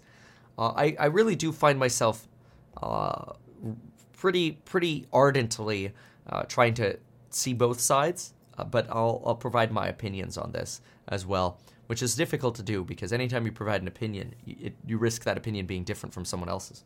But we'll do it anyway. All right, so Now we're going to talk about Paul Pelosi and the body cam footage that was released uh, indicating uh, how the morning uh, events unfolded at the Paul Pelosi household. Now, remember, when we first heard about the Pelosi attack, uh, we uh, there there was on one hand an outpouring of support for uh, people wondering why was the Capitol Police not present at Paul Pelosi's house. Uh, of course, Nancy Pelosi wasn't present, so maybe that's why, but generally, Capitol Police is, is still present uh, for family members. At least that was an expectation at the time. Uh, and it was also Paul Pelosi's expectation at the time. There was also the uh, discovery that David DePape was somebody who lived in uh, a pretty broken world, lived in a house that uh, in Oakland, which looked almost like a homeless encampment with BLM flags and LGBTQ or uh, flags, and and also commentary online uh, of David DePape posting about stolen election uh, elections uh, and theories around uh, QAnon, and so you had this really mixed situation where you have somebody where people can't really label him as like super left, people can't really label him as super right because you kind of have this mix of both going on. And this individual was somebody who uh, broke into Paul Pelosi's house. We know that he broke into Paul Pelosi's house because of surveillance camera footage, uh, which you can see on screen now here if you're watching the video. One of the issues it creates of, of him breaking into this house is this issue of, of the time at the top of the clock showing 5:10 a.m. Uh, Friday, October 28th. Now, I believe that this camera is actually set to Eastern time which is unfortunate because it complicates the narrative a little bit. Uh, because this would actually be 2:20 a.m. California time. Now that time actually becomes very important because law enforcement isn't actually called until 2:23 a.m. That's about 13 minutes after uh, this sort of smashing of of this uh, what ends up being a rear uh, glass door at this property. It's worth noting uh, before before moving on here that these glass doors are uh, probably the weakest point of any house. And uh, there's something that I recommend individuals who are worried about ever their safety or break-ins stay away from having. Uh, the way you can solve having glass doors is by having basically security doors above them, whether they're they're or outside them. They're built onto the frames around them. This right here shows you uh, actually the glass door that was broken in. Given that how hard it was for David DePape to actually break in this glass door, I believe that this glass door actually had a security film on it. You could see how ordinarily, well, you would expect how ordinarily a glass window would break with the strike of a hammer. One, two strikes, boom, the glass shatters, it falls. This appears like it had some kind of security film on it, which actually delayed David DePape's entry into the home by uh, probably 30 uh, to 60 seconds. It was a lot harder for him to break that glass because of a security film. But your best probable protection against uh, sort of intrusion like this would be some kind of on-frame security door uh, that sits on the frame like this, uh, e- essentially around the frame of the door, and and is some form of steel mesh, uh, less less pretty, obviously, but uh, a lot a lot more secure than than a glass door like this, because then you can reach in, unlock the door, and you go in. Anyway, apparently the police were not actually called until about 2:23 which if the timing's right is is about a 13 minute delay. Now there are some rumors online that David DePape was potentially in the property uh, for as long as uh, thir- uh, or, or, for as long as four hours before the police were called.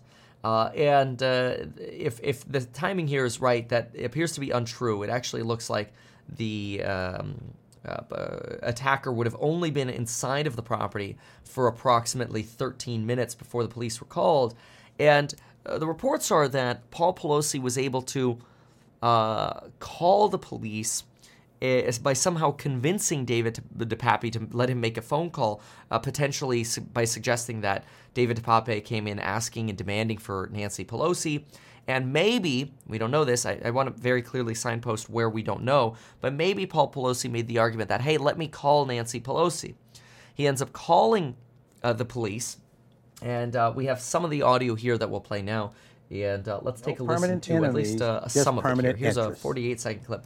It's and not the full clip, but we'll listen to some of it. Voted here. like that, we would be able to leverage that block. Hold, hold on a second. It's a consistent this block is like in our long-term best interest. This is the wrong audio. That's my fault for playing the wrong audio. Ignore that. That was the David Rubenstein show. Here we go. This is a, a clip of the audio. This gentleman just uh, came into the house uh, and wants to wait here for my wife to come home. Zero, two, And so, uh, four, and forty-eight. anyway, he Do told me you to put the know? phone down. Do you know who the person is? No, I don't know who he is. He he uh, uh, he has this. He's telling me he's, he's telling me not to. Uh, he's telling me not to do anything. What is your address, sir? Uh, So I'm gonna just gonna pause there for a moment. Uh, this this call actually uh, starts uh, a little bit too far into the call, in my opinion. I want to start a little bit earlier, so I'm gonna do that. I'm gonna grab the the full length call. Three, But what I want you to is know is is my expectation is that because Paul Pelosi knows, and we don't know this with certainty, but because Paul Pelosi knows he's not the intended victim here, I think he's trying to play it cool. And that's what you get on this phone call because he's not trying to send obvious distress signals. And David DePape, which we now know in an interview afterwards with police, actually said that he didn't think the police would come, but he had a suspicion that they might. He had a fear that he feared the police would not forget that this call happened. But it seems like David DePape had enough of a delusion to believe that because of this call, it wasn't enough of a distress call that maybe there was a chance the the police would not actually come. Let's listen to a little bit more. You'll listen to how calmly the call the call starts. Now that's actually really important because a lot of people on social media are going, "Why isn't he saying help? Why isn't he saying come now, come quick, this is an emergency?"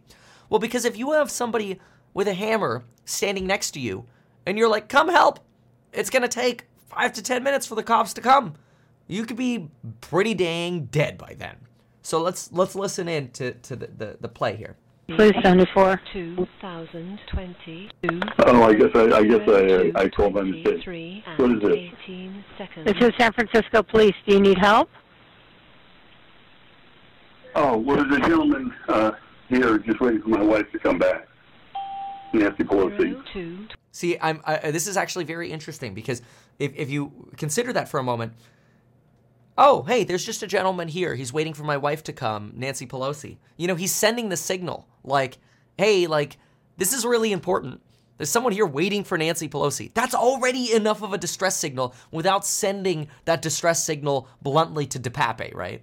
Who's clearly a little loony. Actually, I would say substantially and a lot loony, but let's keep going. 23 and Uh, he's just uh, waiting for her to come back because she's not going to be here for a day, so I guess we'll have to wait. Zero, Okay, do you need police, fire, or medical for anything? 48 seconds. Uh, I, I, I don't think so. I don't think so. zero, two, twenty-three, and This is actually what uh, law enforcement uh, dispatchers get trained for. Hey, do you need police, medical, or anything? Oh, no, I think everything is okay. Long pause. Why are you still on the phone then? Right? Like, that is, this is a way of signaling distress without signaling distress, right? This, this is actually. uh, I, I think Paul Pelosi knows exactly what he's doing here. This is despite the fact that it's 2 a.m. and this is probably pretty scary. Okay, eight seconds. Yeah, there's the, uh, um, is the Capitol Police around? Two twenty. No, this is San Francisco. See, look at that. He's asking for the police without asking for the police. take my wife. They're usually here. They're usually here at the house protecting my wife. Uh, No, but this is San. Francisco Police. Friday, October. I, no, I understand. Eight, Um, 2022. Okay, well, Zero, uh, two, 24 I don't know, what do you think? 18 seconds. think everything's good. This is when David DePape actually, you know, he, he catches Pelosi, Pelosi on the phone. Uh, and uh, we don't know exactly when DePape comes in, but it seems like Paul Pelosi was at least able to get to his phone and make the call, right? And so now DePape probably has this point of view of, okay, well, let Pelosi de-escalate it so the cops don't come, right? My, that my guess is that DePape, for some reason, let Paul Pelosi out of his sight for a moment or whatever. You know, maybe maybe Paul Pelosi, and this might be why it took 13 minutes for him to make the call. It's like, hey, hey okay, okay, hey, hold, Nancy's not here. Nancy's here. Here, let, let me put a shirt on. Let's let's talk about this. Let's get Pelosi. Oh, you know, let me go. Uh, I, I don't know. Go go get my glasses or something. And then he gets away and is able to quickly make a call. Gets on the phone with police. And then DePape's, "I, uh, you know, what, what what are you doing on the phone? Like, no, no, no we got to de-escalate this. And I think that's where Pelosi's playing this down now. And that's kind of where now he's on the phone. I, I, I don't know, man. Like, what do you think? In other words, is this good enough? Like, they're not going to come with that, right? Paul Pelosi's like, please come, please come, please come, please come. But to DePape, he wants to keep DePape de-escalated. Uh, he thinks everything's good. Uh, I've got a problem, but he thinks everything's good. See, look at that. It's so clear. I have a problem. I am Paul Pelosi. I have a problem. A man is in my house who's waiting for Nancy Pelosi. The other person thinks everything's good, so hey, you know maybe, maybe everything's good. Please come, please come, please come. Right? Zero, Uh, two, okay. 24 Call us back if you change your and mind. 28 No, no, no. This this gentleman just uh, came into the house. See, look at that. Even there, call us back if you change your mind. And and as no, no, no, no. I do need your help. I actually think the dispatcher here could have probably caught on a little bit earlier, but I don't know. you know, maybe it was a little bit of a stressful night here. Uh, and he wants to wait here for my wife to come home. Zero, And so, uh, 24 and 48 Anyway, he Do me to you put know? the phone down. Do you know who the person is? No, I don't know who he is. He he uh, uh, he has this. He's telling me. He's, he's telling me not to. Uh, he's telling me not to do anything. What is your address, sir? Uh, twenty six. 225 and 0 What is your name? seconds. Uh, my name is Paul Pelosi. Friday. Anyway, this this gentleman says that uh, he thinks everything ought to. You know, he, he's telling me to put the phone down. and, uh, just do what he says. And 18 seconds. Okay. Okay, who? What's That's pretty blunt, right? A gentleman's here telling me to put the phone down while I'm on the phone with the cops and do what he says. What's the gentleman's name? I don't know. What's that? My name's David. Da- his name is David. Okay, and who is David? I, I don't know. 38 I, what's that? I'm a friend of theirs. Yeah, I, I, um, he says he's a friend, but as I But you said, don't. I've never. But you don't know who he is. 25 and No, no, ma'am. 48 seconds. Okay.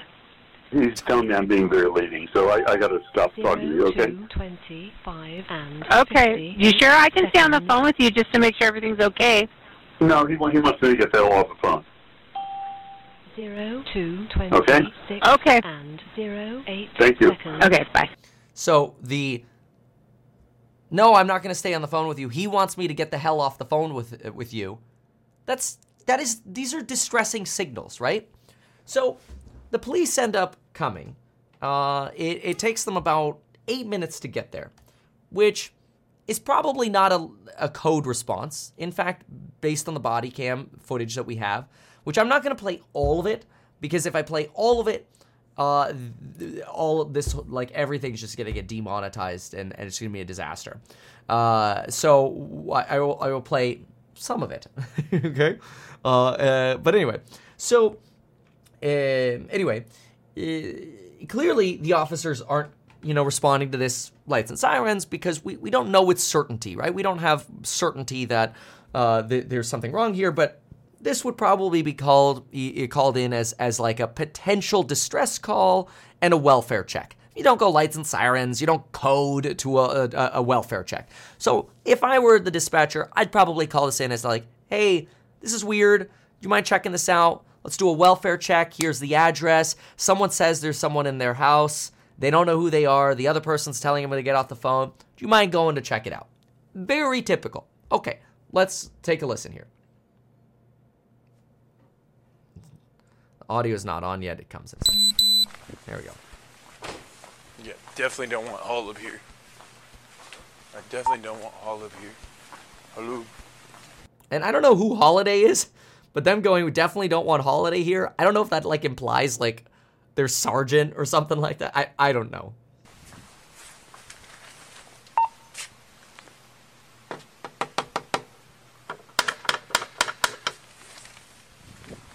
So double knock. Um, okay, I thought the other officer was maybe on his phone, but he's actually just got his hands up uh, by by his chest. That's actually a very typical way that officers will stand because you don't want to have your hands on your uh, hip.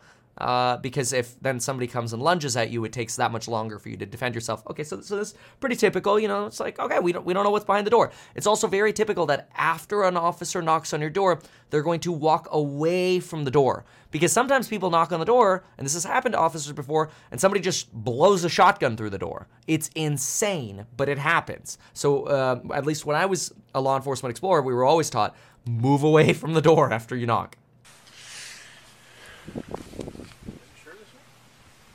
Yeah. Fucking said 2620, right? No, 2640. Oh, 40. So it actually takes what maybe I think from knock 20 seconds or so for the door to open. Yeah, it li- literally said in there. Hi. How you doing? Oh yeah. So Paul Pelosi here says, "Hey guys, how are you?" Okay, and David DePape is not saying anything. They're we're doing what looks like holding hands, but they're not. David DePape has two hands on a hammer. Paul Pelosi has one hand on the hammer. Paul Pelosi, uh, his hand is under what probably looks like the top of the hammer here. And uh, uh, we believe that David DePape is right handed and he has the handle of the hammer. Paul Pelosi's in a shirt and underwear. I believe that Paul, I mean, Paul Pelosi was woken up, right? I believe he probably was able to make his phone call by saying, hey, like, let me go uh, uh, put a shirt on or whatever, right? That's probably how he's able to make the phone call. I'm making that assumption. And, and clearly, him looking over here and keeping the distance is is is somewhat of an indicator of, of concern in, in Paul's face. But social media is is taking the stance that Paul Pelosi uh, saying, "Hey guys, how are you?" Is is a sign that oh everything's okay. Like why is he not going? Oh my God, help me! Because someone has their hand on the grip of an, a hammer and they're threatening to beat the crap out of you. Even with the cops there, well, what ended up happening could happen. Paul Pelosi ends up getting whacked in the face. Uh, let's keep playing for a moment. What's going on, man? What's going on, man? Uh, notice that as David DePape pulls back here, he's when when he's he's stepping back from law enforcement, which means David DePape has now started to mentally think, "Oh crap, they're not going away. I'm not going to get Nancy Pelosi. Uh oh." And you could see Paul Pelosi's like, uh oh, I'm, you know, I got evil on one side and I have help on the other. What do I do? Now, social media is freaking out about this that Paul Pelosi is holding a glass or a drink. That's because a lot of people on social media are convinced that this is all just a Grindr date gone wrong.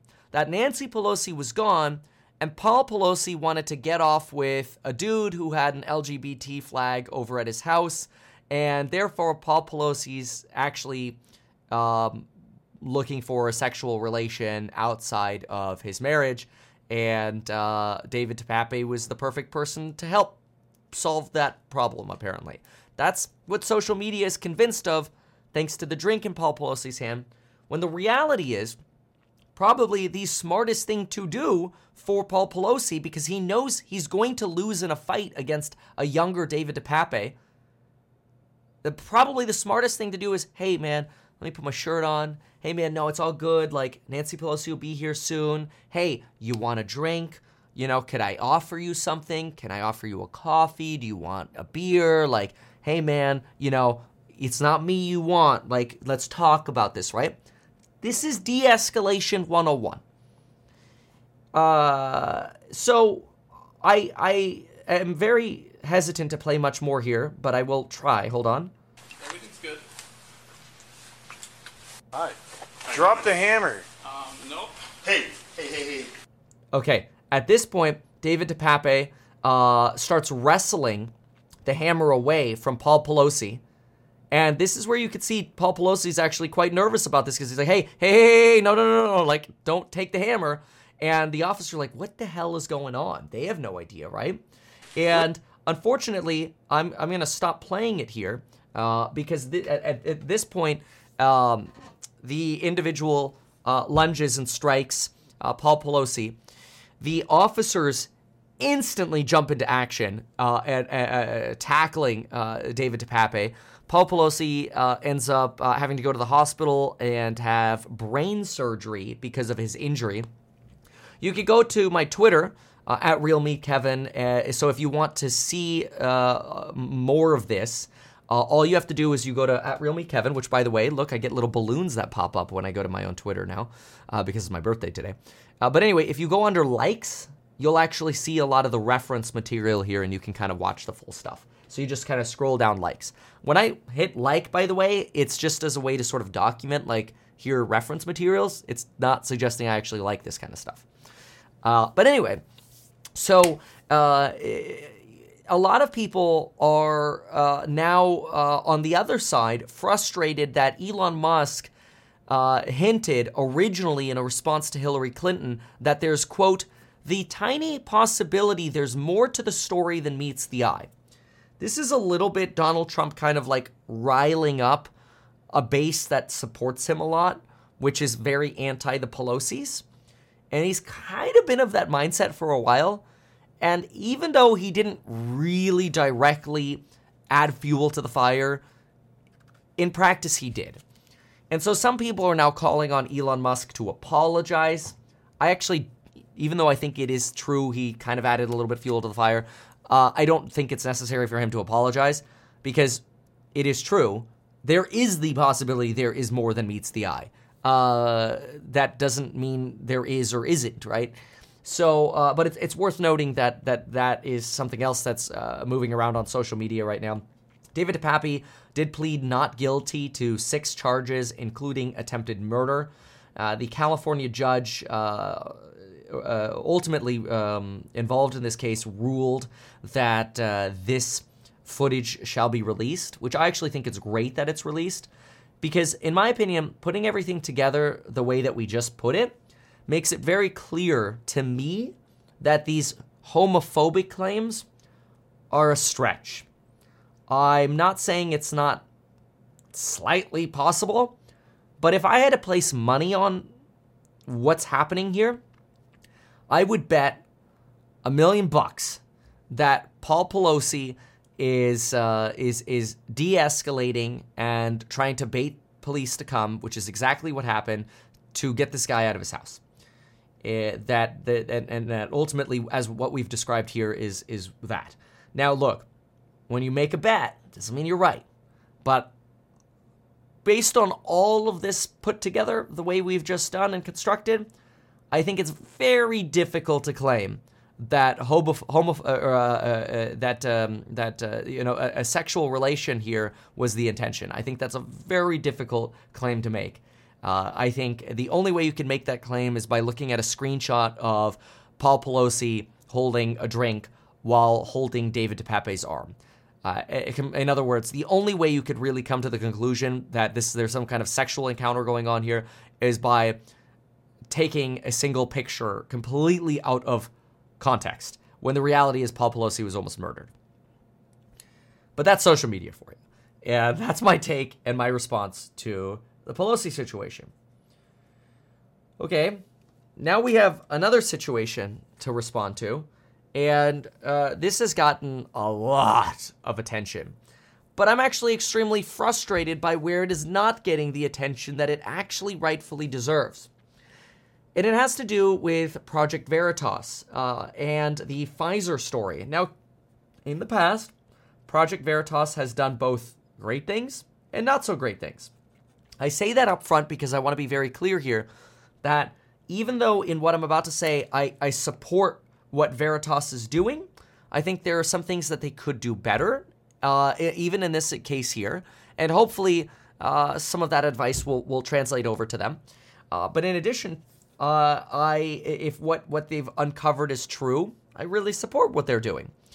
Uh, and I want to be clear that my goal is to go into this as neutrally as possible. So basically, Project Veritas set up uh, the potential Grindr date between an unnamed reporter and this individual here.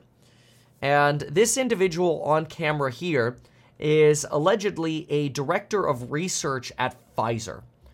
And uh, the reason I say allegedly is actually because Project Veritas gives uh, some limited information proving that this person works at Pfizer, but I think we need a little bit more confirmation. Now, I'm going to go through some of their evidence, and it's a bad look that Pfizer has not actually come out yet to say that this person either does or does not work for Pfizer. Because if the person didn't work at Pfizer, wouldn't Pfizer come out immediately and go, We don't know who that is? This is staged, right? So, so far, I'm heavily leaning in the direction of suggesting Project Veritas probably right in suggesting this is a Pfizer employee. And, and again, we're going to go through their evidence in just a moment. Uh, and what really shocks me, and I want to say this up front, what really shocks me is that the mainstream media is not covering this. The only people covering this are small media channels. The Wall Street Journal, the New York Times, the Washington Post, none of them are covering Project Veritas's work on this. And I think that's a disgrace. Because at bare minimum, cover it and and and address where the potential holes are, right? And I've already kind of given the biggest hole. The biggest hole is do we for sure know that this person did indeed work at Pfizer? We know that they end up labeling that this person works at Pfizer, but we we don't have that fact, right? We don't have that uh, uh, that that that uh, that absolute proof. And but I do think that mainstream media should be covering this, but they're not, and that makes me very concerned that we need to be even more skeptical of mainstream media. Why is it that? And, and, and I'm not tinfoil hat, okay? I'm like like definitely I don't think I'm tinfoil hat, but why is it not being covered? That makes me concerned, and it makes me skeptical. Uh, at least again cover it and then say like hey these are unsubstantiated but this is what they're saying but there's zero coverage at all and we know pfizer's got lots of money we also know that uh, the wall street journal uh, editorial board just had one of their members not even the full wall street journal editorial board but just one of their members came out and talked about hey maybe the bivalent booster shot is not a good idea maybe the bivalent booster shot is not safe, and maybe it's way less effective than the CDC and FDA actually suggested it would be. And then they ended up themselves proving it's not that safe and effective, right? Only one member of the Wall Street Journal editorial board got published saying that. So I think there's a really big issue with mainstream media remotely criticizing Big Pharma. And that's bad. Because if mainstream media is scared of big pharma, then then we don't get the coverage we deserve as Americans or, or people in the world, really. Everybody would benefit from that. So I'm not going to go through all of this. But I'm going to play a little bit of this. Uh, and then I'm going to add some of my reactions and commentary. So we'll jump around a little bit in this. Let's go ahead and play some of it. About mutating COVID? Well, that's not what we say to the public. No, don't tell anyone this building. You gotta probably don't tell anyone. You gotta probably don't tell anyone. Yeah, we're exploring like now. You know how the virus keeps mutating? Yeah. Well, one of the things we're exploring is like why don't we just mutate it ourselves so we can put, uh, we can create develop new vaccines, right? So we have to do that. If we're gonna do that though, there's a risk of like, as you could imagine, no one wants to be having a pharma company mutating viruses. Be like very controlled to make sure that this virus doesn't mutate doesn't create something like you know it goes everywhere. Something crazy. Fact is the way that the virus started in Wuhan. To be honest, like it's, it makes no sense that this virus popped out of nowhere. Like, All right. So let's let's break this down because there's a lot of information to break down here, and there's a lot to understand uh, about uh, how how well some of the science involved. I'm not a scientist, but I'm going to do my best. So the first thing that you have to understand is the difference between genetic engineering and gain of function. This becomes very, very important because uh, Fauci, for example, said uh, in a video uh, in congressional testimony that no, we don't use gain of function research. But then there have been links to Fauci uh, actually potentially being aware of gain of function research happening at labs like the Wuhan lab in, in China, which some say there are links, and there may be, I didn't research this part, so I want to be clear about that, but there may be links to US funding to that Wuhan lab, right? Anyway, this is also where Elon Musk has come out and suggested, oh, Fauci knew, Fauci lied, prosecute Fauci. Elon suggested that. I don't think Elon should really be like going that far uh, in terms of making those allegations. Let other people make those allegations, uh, allegations, and then maybe reply like, "Oh, int-, like he does with the curious face, or like this deserves investigation." Like that's fine. Like bring attention to it. But you know, when you go too political, especially when you're trying to attract advertisers from a business CEO point of view, bad idea for the purposes of business. That's not saying it's a bad idea for the purposes of humanity, right? Again, I, am a big fan of Elon bringing attention to things. Uh, but but he's also kind of got to consider that hey wait a minute like we don't want to bankrupt Twitter because guess what? If you bankrupt Twitter and this is where I know a lot of people like Kevin if the most powerful person in the world can't say it why should he self silence himself? I'm like I'm, I'm not. I'm, I'm trying I want I want Twitter to be preserved because Google actually and YouTube are removing this content from the internet. That's why I'm not going to play all of it because they're removing this. They're censoring this. And I don't think that's right uh, and so I'm not I'm not going to play the whole thing, uh, uh, obviously, but I, I want to comment on it and, and, and bring it to the attention of everyone. Uh, but I believe that if Twitter goes bankrupt, you actually lose more free speech than if it stays alive, right? So I think there's there's like this duality of like bring attention to issues and let them share get shared, but but don't make advertisers run away from you, Elon, because we need Twitter, right? So big fan of free speech, obviously. We need Twitter. Okay, so now we have to understand a little bit about the difference between gain of function and genetic engineering. So, genetic engineering is pretty simple. Uh, genetic engineering can be done through crossbreeding, for example, watermelons, where to some degree you want seedless watermelons, you just basically only breed watermelons without uh, uh, the big black seeds, and they get smaller and smaller and smaller over time. That's how you get sort of seedless watermelons, right? Uh, but that's sort of more like some people would say that's not even genetic engineering anymore. Another form of genetic engineering would be you actually, this is probably more genetic engineering for the main purposes here, is you take DNA and then maybe you uh, slice out a, uh, a, a corrupt portion of DNA that maybe gives a person asthma, for example, and instead you insert the proper base pairs that remove that defect strain of DNA, that defective strain, and now maybe somebody's asthma is cured. That has not actually happened yet in humans, but those are the goals of, of genetic engineering.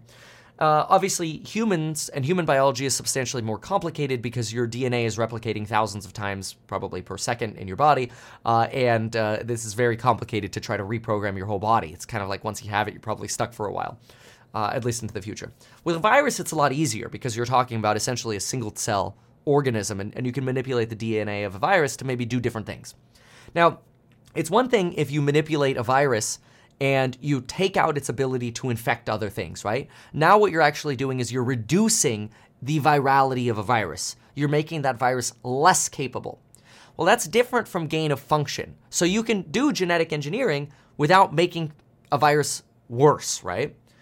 Now, to some degree, uh, genetic engineering is used to manipulate viruses so that way, okay, maybe if you evolve into this, we already have a vaccine for that. You evolve into that, we already have a vaccine for that. Obviously, there's a profit motive to genetic engineering because if viruses can be engineered uh, in such a way that we kind of know which way they're going to evolve, and you can create vaccines for those, and the people who want to take those will then and, and end up taking those and buying those, then Pfizer could potentially make more money, right? Ultimately, it all goes back to money. That's obvious. And, and I don't think anybody who's a capitalist is opposed to people making money. We're opposed to people lying to us, okay? That's bad. Or doing really bad things, like potentially, potentially gain of function. So, what is gain of function? Gain of function is also a genetic modification, but it's a genetic via, via uh, muta- genetic um, modification that allows a virus to literally gain a function. So, think about it like a tool that it didn't previously have. So, think about that kind of like a human virus that doesn't infect cats, but it's now genetically modified to where now all of a sudden it can infect cats. Now the virus has gained a function. It can now infect something it previously couldn't. And the belief is that through the Wuhan lab leak theory of how COVID got out, that gain of function research was being used, and this this basically COVID, uh, the original strain of COVID and, and, and Delta or whatever, all stemmed from a lab leak because gain of function research was maybe being operated on uh, viruses that only affected bats, but now was engineered to infect humans, and then it got out. Oops, now you have a COVID pandemic and a disaster. So, this is why gain of function has received a really, really, really bad reputation. And uh, everybody pretty much politically says it doesn't happen. It probably does happen. And that could be intentional or unintentional. Because again, if you're genetically engineering, at some point you're going to accidentally create gain of function. It's, in my opinion, it's kind of like like saying like, oh yeah, no, we don't do gain of function, we just do genetic modifying. But then, oops, we accidentally happen to provide uh, a function gain to a virus. So I think that's kind of useful to know. I think it's also also useful to know that in 2010, a federal jury awarded 1.37 million dollars in damages to a former Pfizer scientist who claimed that she was sickened by genetic uh, a genetically engineered virus at a company lab. Uh, the closing facts of that case actually were pretty damning, showing that she was basically ignored. Her concerns about health and safety and improper ventilation and a broken vent hood were ignored, and that now she suffers from uh, partial paralysis occasionally uh, and a potassium disorder, uh, and that when she addressed this issue with her bosses and supervisors, she was threatened that if she brought light to these issues, she would just receive bad performance reviews. She ended up getting fired didn't return to work, sued, won $1.37 million in damages over this. So Pfizer has not had the best reputation for, you know, health and safety over profit, which again, not a surprise. I think the biggest surprise is the mainstream media's unwillingness to cover uh, th- this sort of story. So, what we have here is the title of this Jordon Trishton Walker guy, Pfizer Director of Research and Development, Strategic Operations, and mRNA Scientific Planning. That is Veritas's claim, right? The big concern that I have uh, is is where how do we verify that that the person acts, actually worked at uh, Pfizer, and uh, Project Veritas has started releasing some of that evidence. For example, this breaking. A new Pfizer insider just sent me an image of Jordon Trishton Walker's internal Microsoft Teams profile showing he's still an active employee of the pharmaceutical giant. If you have more information, contact us. Now, as an outsider, this looks pretty damning, right? We see the at Pfizer. If you see the prior screenshots Project Veritas has put up as well, like uh, Spokeo profiles showing the potential for an at Pfizer, uh, you know, it, it, it, all kind of aligns that this person probably did end up working at Pfizer. Uh, the person's LinkedIn profile has disappeared. But what bothers me a little bit, and I just want to make it clear, is I wish that before Project Veritas released uh, uh, their video, I wish they would have fully documented everything they could have gotten their hands on about the person and how they're linked to Pfizer, like full LinkedIn profile. You know, any kind of documentation that this person works from Pfizer and put a little bit more effort into that. Because then I think it would have, if they could without a doubt prove that this person actually worked for Pfizer, which so far I'm inclined to believe, then maybe it could have finally gotten the uh, mainstream media to wake up and cover this. Because I think that's sort of the biggest crime is that the mainstream media isn't covering this, and instead it's it's basically being censored and buried. So I'm concerned about that story. And I'm most concerned about the fact that this individual, which I won't play that part of the video, but when when it sort of gets discovered uh, that he's being filmed, he freaks out. There's a tussle. He grabs uh, uh, O'Keefe's uh, um, iPad when when O'Keefe ends up uh, confronting him as the the person on the date goes away. Grabs the iPad, throws it, gets locked in. The police. It's just a complete disaster. We're not going to play all of that. Uh, but but my bottom line take out of all of this is uh, that I actually think it's a great thing that there are companies like Project Veritas that, that are covering this sort of stuff uh, because now it's going to push for more transparency. First of all, it demands responses from Pfizer. And Pfizer has two choices. They can either, well, actually, they have three choices. They can uh, address it and admit the person worked there and fire them uh, and and then say that hey, like you know, clarify like this is what we do. Maybe we do engineering, but we don't do gain of function, right? Like that's really all they'd have to do, and at least it would do some damage control. But right now they're completely silent. They're silent because the mainstream media isn't covering it, and that's the scariest part, is that the mainstream media isn't covering it, and their silence is kind of like so he does and you do, right? Like that's that's bad. Uh, and uh, then, of course, the other option is saying, no, this person doesn't work here. We're being set up. That person's never worked here. Those are fake screenshots or whatever. That's the other option, too, right? And so that's why I'm, I'm trying to take as much of a neutral POV here, because you've even got Marco Rubio sending like demand letters now, uh, saying, look, Pfizer, you need to respond to this, which they should. They should respond to this. But I understand they might also have that POV of like, oh, well, you know, if we respond to it, it's just going to bring more attention to the issue personally, what I'm seeing here does not look good. It first of all looks very bad for how in bed the mainstream media and pharma probably is, almost certainly is, uh, and it certainly doesn't look good that there hasn't been a response from Pfizer yet, because it does sort of imply that yeah, the prob- person probably did work at Pfizer, or maybe still does, and uh, and you know what the person was saying was kind of alarming.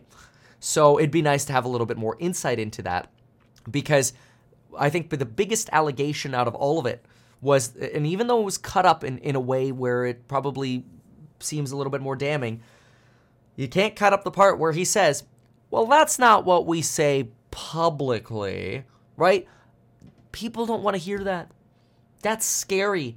That's kind of like Twitter saying, oh, we don't shadow ban people we just visibility filter people. That's bullshit. That's like lying to you, right? I mean, that's straight up lying to you. It's like, no, we don't do that, but we do that. And that's the biggest concern. Uh, and, and, and, so I'm glad that more attention is coming to this. And there's certainly more uh, to come on this. But I, I, absolutely wanted to bring attention uh, to this because I think it's very important. So, okay. So now we've covered a lot. We've covered inflation. We covered David DePape. We covered Pfizer. It's my birthday, and I'm sure there's more stuff to cover as well. Actually, I do still have some more stuff to cover. Um, yeah. So let's see here. The next thing that I want to cover is uh, has to do with DeSantis. So DeSantis and some uh, Trump supporters right now, because DeSantis is widely believed to be a candidate who can uh, beat Donald Trump in the presidential election. DeSantis is being uh, ha- well, is having some of his past called into question, and the the weakest point so far people have against DeSantis, which I actually don't even think is that weak, is that at one point he was well, he was a founding member of the House Freedom Caucus, and at one point uh, in 2013, 14, and 15 voted for budgets that would have slashed spending for Social Security and Medicare. And so now Donald Trump is jumping on this idea that, oh, okay, well, I'm going to use that as a way to say, I'll never cut a single penny from Medicare and Social Security. He's trying to get that older voter, right? Uh, and uh, that's uh, that's a little bit of um, a claim that'll end up being duked out. It would be easily combated by DeSantis, suggesting now that, yeah, I did in the past, but I realized, oh, that was wrong, and now I don't. That would be the easiest way to solve that. Now, another thing that I think is quite interesting in the world of politics is you actually have Gavin Newsom who posted a chart. Uh, and the chart says that Republican policies are resulting in higher rates of murder. The facts speak for themselves. I hope the Republican National Committee, who have graced us with their presence in California today, are discussing it. And he posts this particular chart, which I'm going to add a little bit of context to. Uh, this particular chart is what he posts. And he says Biden voting states have 6.2 murders per 100,000 based on the 2020 election results. And Trump voting states have an 8.2 uh, murder rate out of 100,000 people. Now, I don't know with certainty what the answer to this is, but I'm going to provide some insight. I believe there is a likelihood that the reason there's a divergence here is because, unfortunately, uh, the uh, the the median income of a Republican voter on net is lower than that of Democrats.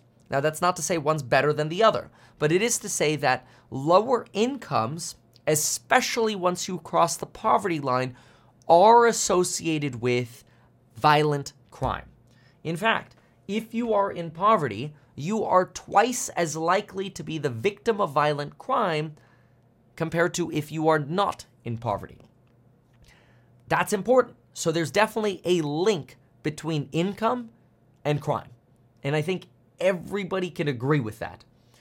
Uh, and unfortunately, uh, and I don't know how this ties into uh, Repub versus Dem, but uh, there is also a very clear link between race and poverty.